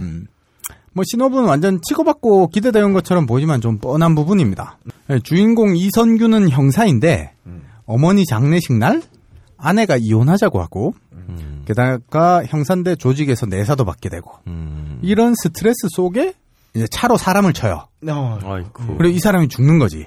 어허. 근데 이 죽은 사람을 자기 어머니 관에 숨겨요. 음, 예. 여기까지 설정은 신선해요. 그래서 이 상황극이 어떻게 뻗어나갈지 궁금해져야 되는데 다음 이야기 한 줄 때문에 식상해졌습니다. 이거 한 70년대 프랑스 영화 보는. 거예요. 이 모든 일을 알고 있다는 사람이 나타나요. 네. 어, 재미없어져요. 그리고 그 사람이 바로 조진웅입니다. 뭐이 정도 신업이면 추측 가능한 게 이선균이 아마 차로 쳐 죽은 사람이 키가 되지 않을까. 반전은 거기서부터 나올 테고. 그 사람 살아있을 수도 있고. 막 그러니까요. 야, 이 그림이 나온다. 어, 그림이 나와서 물론 다르면 좋겠지만 아, 다르면 좋죠. 음, 다르면. 억지 설정이 난무할 것 같다는 이런 추측 뭐 이런 게 있기 때문에 기대치는 2점 드립니다. 합계 5점이고요. 그러니까 이런 감독님들이 참 괴로운 게 영화를 한 30년, 40년 본 사람들 앞에서는 좀 문제가 있는 거야. 그렇죠. 너무 뻔한 얘기가 나올 것 같다는 아, 느낌이 그러니까 오니까. 젊은 친구들은 또 안 그럴 수 있으니까 뭐 음. 기대를 해봐야죠. 이런 좌충우돌 영화의 끝은 우리가 이미 봤잖아요. 행어버를. 그나마 행오버는 정말 맨 끝에 가야지 퍼즐이 맞춰지잖아. 근데 한국 영화들은 퍼즐이 중간쯤부터 아기가 맞아 들어가서 그 뒤로 흘러가는 게 너무 뻔히 보이는 것도 좀 안타까운 게 있는 것 같아요. 맞아요. 너무 강박이 있어서 그래. 반전에 대한 어. 강박 뭐 이런 끝에 것들. 가서 해결해도 되는데. 그렇죠. 어, 뭐 복선도 확실하게 깔아놔야 되고 막. 유주얼 서스펙트야말로 반전이 아니라 끝에 가서 퍼즐이 맞춰진다는 게 정말 대단한 이 거죠. 끝에 가서 맞춰주는 게 아니라 끝에 가서 다 그냥 맞춰버리는. 억지로. 유저 서스펙트는 진짜 지금 와서 확실하게 얘기할 수 있는 건 이 영화는 정말 개구라고 말이 안 맞아요. 맞아요. 전혀 말이 안 맞는데 괜히 그 발 절다가 이 장면 때문에 우리가 다 맞았던 것처럼 착각을 하는 거야. 그런 류 중에 반전류의 끝판왕은 사실 식스센스지. 아, 그, 두 번째 영화. 예. 아니 왜 식스센스 어때서? 두 번째 영화. 말레피센트. 아, F 발음인지 P인지 모르겠네요. 한 번 더 어쨌든. 나오는 애 보려고 그랬는데. I see dead people. 어? 자, 월트 디즈니 영화예요. 감독은 로버트 스트롬버그라고 데뷔작 같아요, 이 영화가. 음. 근데 이 스트롬버그는 아담스 패밀리 2의 시각 효과랑 그다음 아바타, 조니 뎁이 나왔던 이상한 나라의 앨리스, 음. 샘 레이미 감독의 오즈, Great and Powerful의 네. 프로덕션 디자이너 한 사람이에요. 미술 쪽. 그렇기 아. 때문에 때깔도 잘 나올 것 같아요. 음, 뭐 좋아. 적당히 2점 주면 될 것 같습니다. 예고편 봤는데 역대 안젤리나 졸리의 가장 잘 살린 광대뼈를 보여줬다. 어, 싱크로. 아니 아니 과- 졸리의 광대뼈가 그렇게 도드라지면서 아름다울 수가 없거든. 왜요? 너무 이뻤어요. 아, 이번 영화에 잘 어울린다. 아. 엄청 이- 잘 어울리고 이뻤어요. 배우는 얘기하셨던 것처럼 안젤리나 졸리가 말레피센트로 나오고 네. 오로라 공주로 엘르 페닝이 나옵니다. 아 저기 동생이구나. 다코타 페닝 다코타 네. 동생이구나. 뭐 그 외에도 해리포터 시리즈에서 아우 정말 얄미워 제가 죽을 뻔했는데 엄브리치 교수 역할을 했던 이멜다 스턴튼 그다음에 District 9의 주인공 샬토 코플리도 출연한다네요. 음. 적당히 2점 줘도 무방할 것 같아요. 엘르 패닝이 나오면 난 3점이지 졸리랑. 나 엘르 패닝이 나온 작품을 본 적이 없어요. 네. 아, 다코다가 다 알려줄 거 아니야. 그게 말이야? 아유 언니로서 이렇게 이렇게 연기해 해주지 않았을까? 아니 사는 삶의 방식을 형이 다 가르쳐 줬나요? 아, 저 형이 없어가지고요. 있었으면 다 배웠을 것 같아. 자, 신호분 디즈니의 잠자는 숲속의 공주 이야기입니다. 다만 주인공이 오로라 공주가 아니라 사악한 마녀인 거죠. 음. 그도 그럴 것이 왜 이 잠자는 숲속의 공주 이야기는 요즘 세상에서 가만히 잠자면서 왕자가 키스만 기다리는 게 너무 이 뭐랄까 수동적인 여성상 이래서 그렇죠. 공격을 많이 받는데 음흠. 그에 반면에 이제 마녀의 트라우마나 과거의 이야기를 갖다 붙여서 아마 주인공으로 만들었을 것 같아요. 음. 근데 최근에 흥- 흥행했던 겨울왕국에서도 원래 엘사는 악역이었는데 능동적인 여성 주인공으로 바꿨잖아요. 음. 그렇기 때문에 아마 말레피센트도 굳이 악역의 포커스가 아니진 않을까라고 추측해 보는데 뭐 어찌 될지는 궁금하니까 기대는 적당히 2점, 합계 6점입니다. 졸리가 애엄마로서 완벽한 악역은 안 할 거예요. 게다가 자기 딸도 출연시켰어요. 음, 네. 그러니까. 어, 우리 딸들도 기대를 많이 해요. 이게 원래 알고 있는 그 잠자는 숲속의 공주? 예. 어, 이거에 대한 이, 이 새로운 해석이라는 거에 대해서 어린 딸들도 기대를 막 하고 보고 싶어 해. 음. 어, 비주얼도 지금 뭐 트레일러에서 좋게 나오고 그러니까. 그러니까 월트 디즈니가 정말 무섭다고 생각되는. 게 이 뭐 우리 지금 뭐 타이어 버스 이렇게 돌아다니고 하더라도 현재의 뭐 10대 초반 그리고 아예 그냥 유년기 시절을 보내는 애들한테 완전 세상을 세팅해주고 있는 게 전 세계적으로 그대로 흘러가고 있고 심지어 매체를 예전에는 책자, 만화, 뭐 TV 이렇게 보이다가 영화부터 시작해서 모든 산업을 다 경험을 해주고 있는 게 맞아. 대단한 어린이들의 아젠다 세팅을 음, 도맡고 있는. 그러니까 우리 애가 제일 좋아하는 채널이 디즈니 주니어야. 그러니까 가치관, 신념, 철학, 네. 뭐 이런 것들을 모두 다 자기들이 원하는 방향으로 음. 지금 수십억 어린이들을 세팅해 버리는 거야. 음. 아, 근데 제가 또 하나 재밌었던 게 디즈니 주니어라고 하는 이 채널에서 디즈니에서 만든 만화만 할 수는 없어요. 음, 그렇죠. 어, 모질라니까 그래서 다른 데를 쓰는데 재밌는 게 제가 가만히 이렇게 같이 애랑 보다 보면 다른 뭐 BBC에서 만들었다든가 이런 만화들을 보면 뭐 환경 문제도 이야기가 굉장히 여러 가지가 있어요. 근데 신기하게 디즈니가 손댄 만화는 다 판타지야. 음. 다 이게 공주 나오고 마법이 나오고 그다음에 아무리 봐도 불균형한 권력 관계를 당연한 것으로 만드는 그런 뭐 해적. 그러니까 열심히 노력하는 해적은 맨날 당하고 마법 쓰는 꼬마애는 이기고 아니면 어느 날 아침에 공주가 돼서 모든 사람이 우러러 보는데 이게 지금 뭔가 싶은데 이런 이야기들은 신기하게도 다 디즈니만 하더라고요. 어, 그래서 저도 보면서 디즈니의 세- 세계관이 뭔가 이렇게 어긋나 있는 현대 자본주의 사회를 약간 뭐랄까. 예, 약- 두, 음, 어, 두둔하는 듯한 체제 체제를 유지시키는 순응하게 만드는 만드는 그런 느낌을 굉장히 많이. 근데 이걸 아이가 좋아한단 말이지 재밌으니까. 어, 저 마블은 안 그런가요? 마블도 인수한 디즈니인데. 그러네요. 네. 네. 우리 우리는 다- 마블인데 큰일 났네. 우린 예. 다 디즈니에 놀아나고 있군요. 예. 어쨌든 좀. 뭐좀 네. 걱정되는 건 있지만 어쨌든 그걸 바꿔 나가는 건 우리니까. 네. 세 번째 Enemy 감독은 드니 빌뇌브 드니 빌뇌브 어, 드니 빌뇌브라고 캐나다 감독인데 어, 이름은 제가 잘 기억 못하는데 그을린 사랑이라는 영화랑 최근에 휴 잭맨과 제이크 질렌할이 출연한 Prisoners라는 영화의 감독이에요. 제가 그을린 사랑은 봤는데 어, 영화에 대한 사전 정보 없이 딱 갔다가 영화 끝날 때까지 영화 되게 지루한 느낌을 받을 수 있음에도 계속 몰입해서 봤었거든요. 음. 그런 영화였기 때문에 이번 영화도 아마 좀 기대가 됩니다. 그래서 기대치는 3점 드리고 배우는 제이크 질렌할과 멜라니 로나, 로랑, 아, 발음이 어려워. 멜라니 로랑이 주연입니다. 나는 마이크 지렐 제이크 지렐란이 맨날 지랄날 그래가지고 중, 중딩 유머 저거. 아, 제이크 질렌할이랑 이전 작품과 이어서 하는 거 봐서 감독이 잘 맞나 봐요. 그리고 멜라니 로랑 같은 경우에는 Now You See Me 마술 사기단에서 그 인터폴 역할로 나왔던 그 되게 금발에 되게 이뻐요. 그다음 바스터즈에서도 나왔다는데 바스터즈에서는 사실 떠오르진 않고 뭐그 외에도 사라 가돈이라는 미녀 배우가 나오는데 배우층은 안정적인 것 같아요. 그래서 기대치는 적당히 2점. 아 미녀 배우가 많이 나온 영화는 좋은 건데. 신업은 소설이 원작이랍니다. 어, 나이 많은 미녀가 없잖아. 그래서 이점 아니야. 네. 안정적인 직업에 매력적인 여자친구까지 예, 뭐 설명에는 평범한 일상이라고 해놨는데 이게 뭐가 평범해? 졸라 잘 사는 거지. 안정적인 직업을 갖기가 얼마나 어려워. 게다가 심지어 매력적인 여자친구까지. 물론 저는 다 이루고 삽니다만. 뭐 아무튼 지금 아, 여기서 지금 큰 소리 주시는군요. 지금 이 주장은 되게 정치적인 거야. 아, 함장님이 빅재미를 던져줄 줄은 정말 몰랐어요. 오랜만에 개그하네요. 뭐 아무튼 그런 아담이란 남자가 우연하게 영화에서 자기랑 똑같이 생긴 배우를 발견하고 뭐 심지어 배우랑 같을 정도 잘생겼으면 이건 뭐 엄친하죠. 아 잠깐만 우리 우리가 웃은 거는 안정적인 직장에서 웃은 거야. 매력적인 여자친구에서 웃은 거 아니야? 아, 요거는 확실하게 가야 될 것 같아요. 안정적인 직장에서 웃은 거야. 참나. 외국계 회사가 안정적이지 않거든.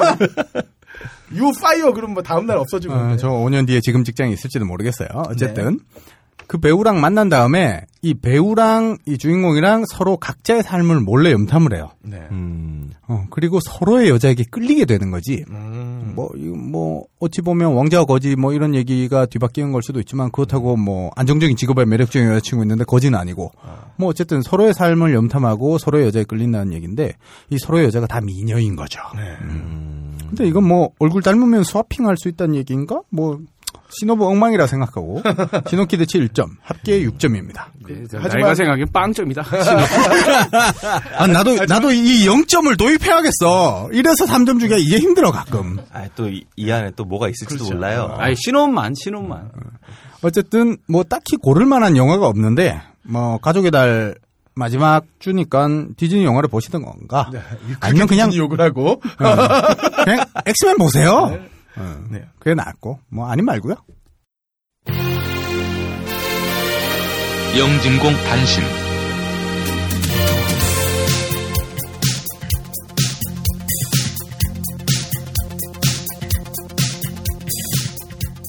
예. 지난주에 대대적으로 홍보해 드린 것과 동일하게 이번 주에도 마지막에 안타까우니까 한국 시네마테크 협의회 서울 아트 시네마에서는 켄 로치의 시대 정신 Red and Blue를 6월 1일까지 진행하고 있습니다. 꼭 찾아보시길 바라고요.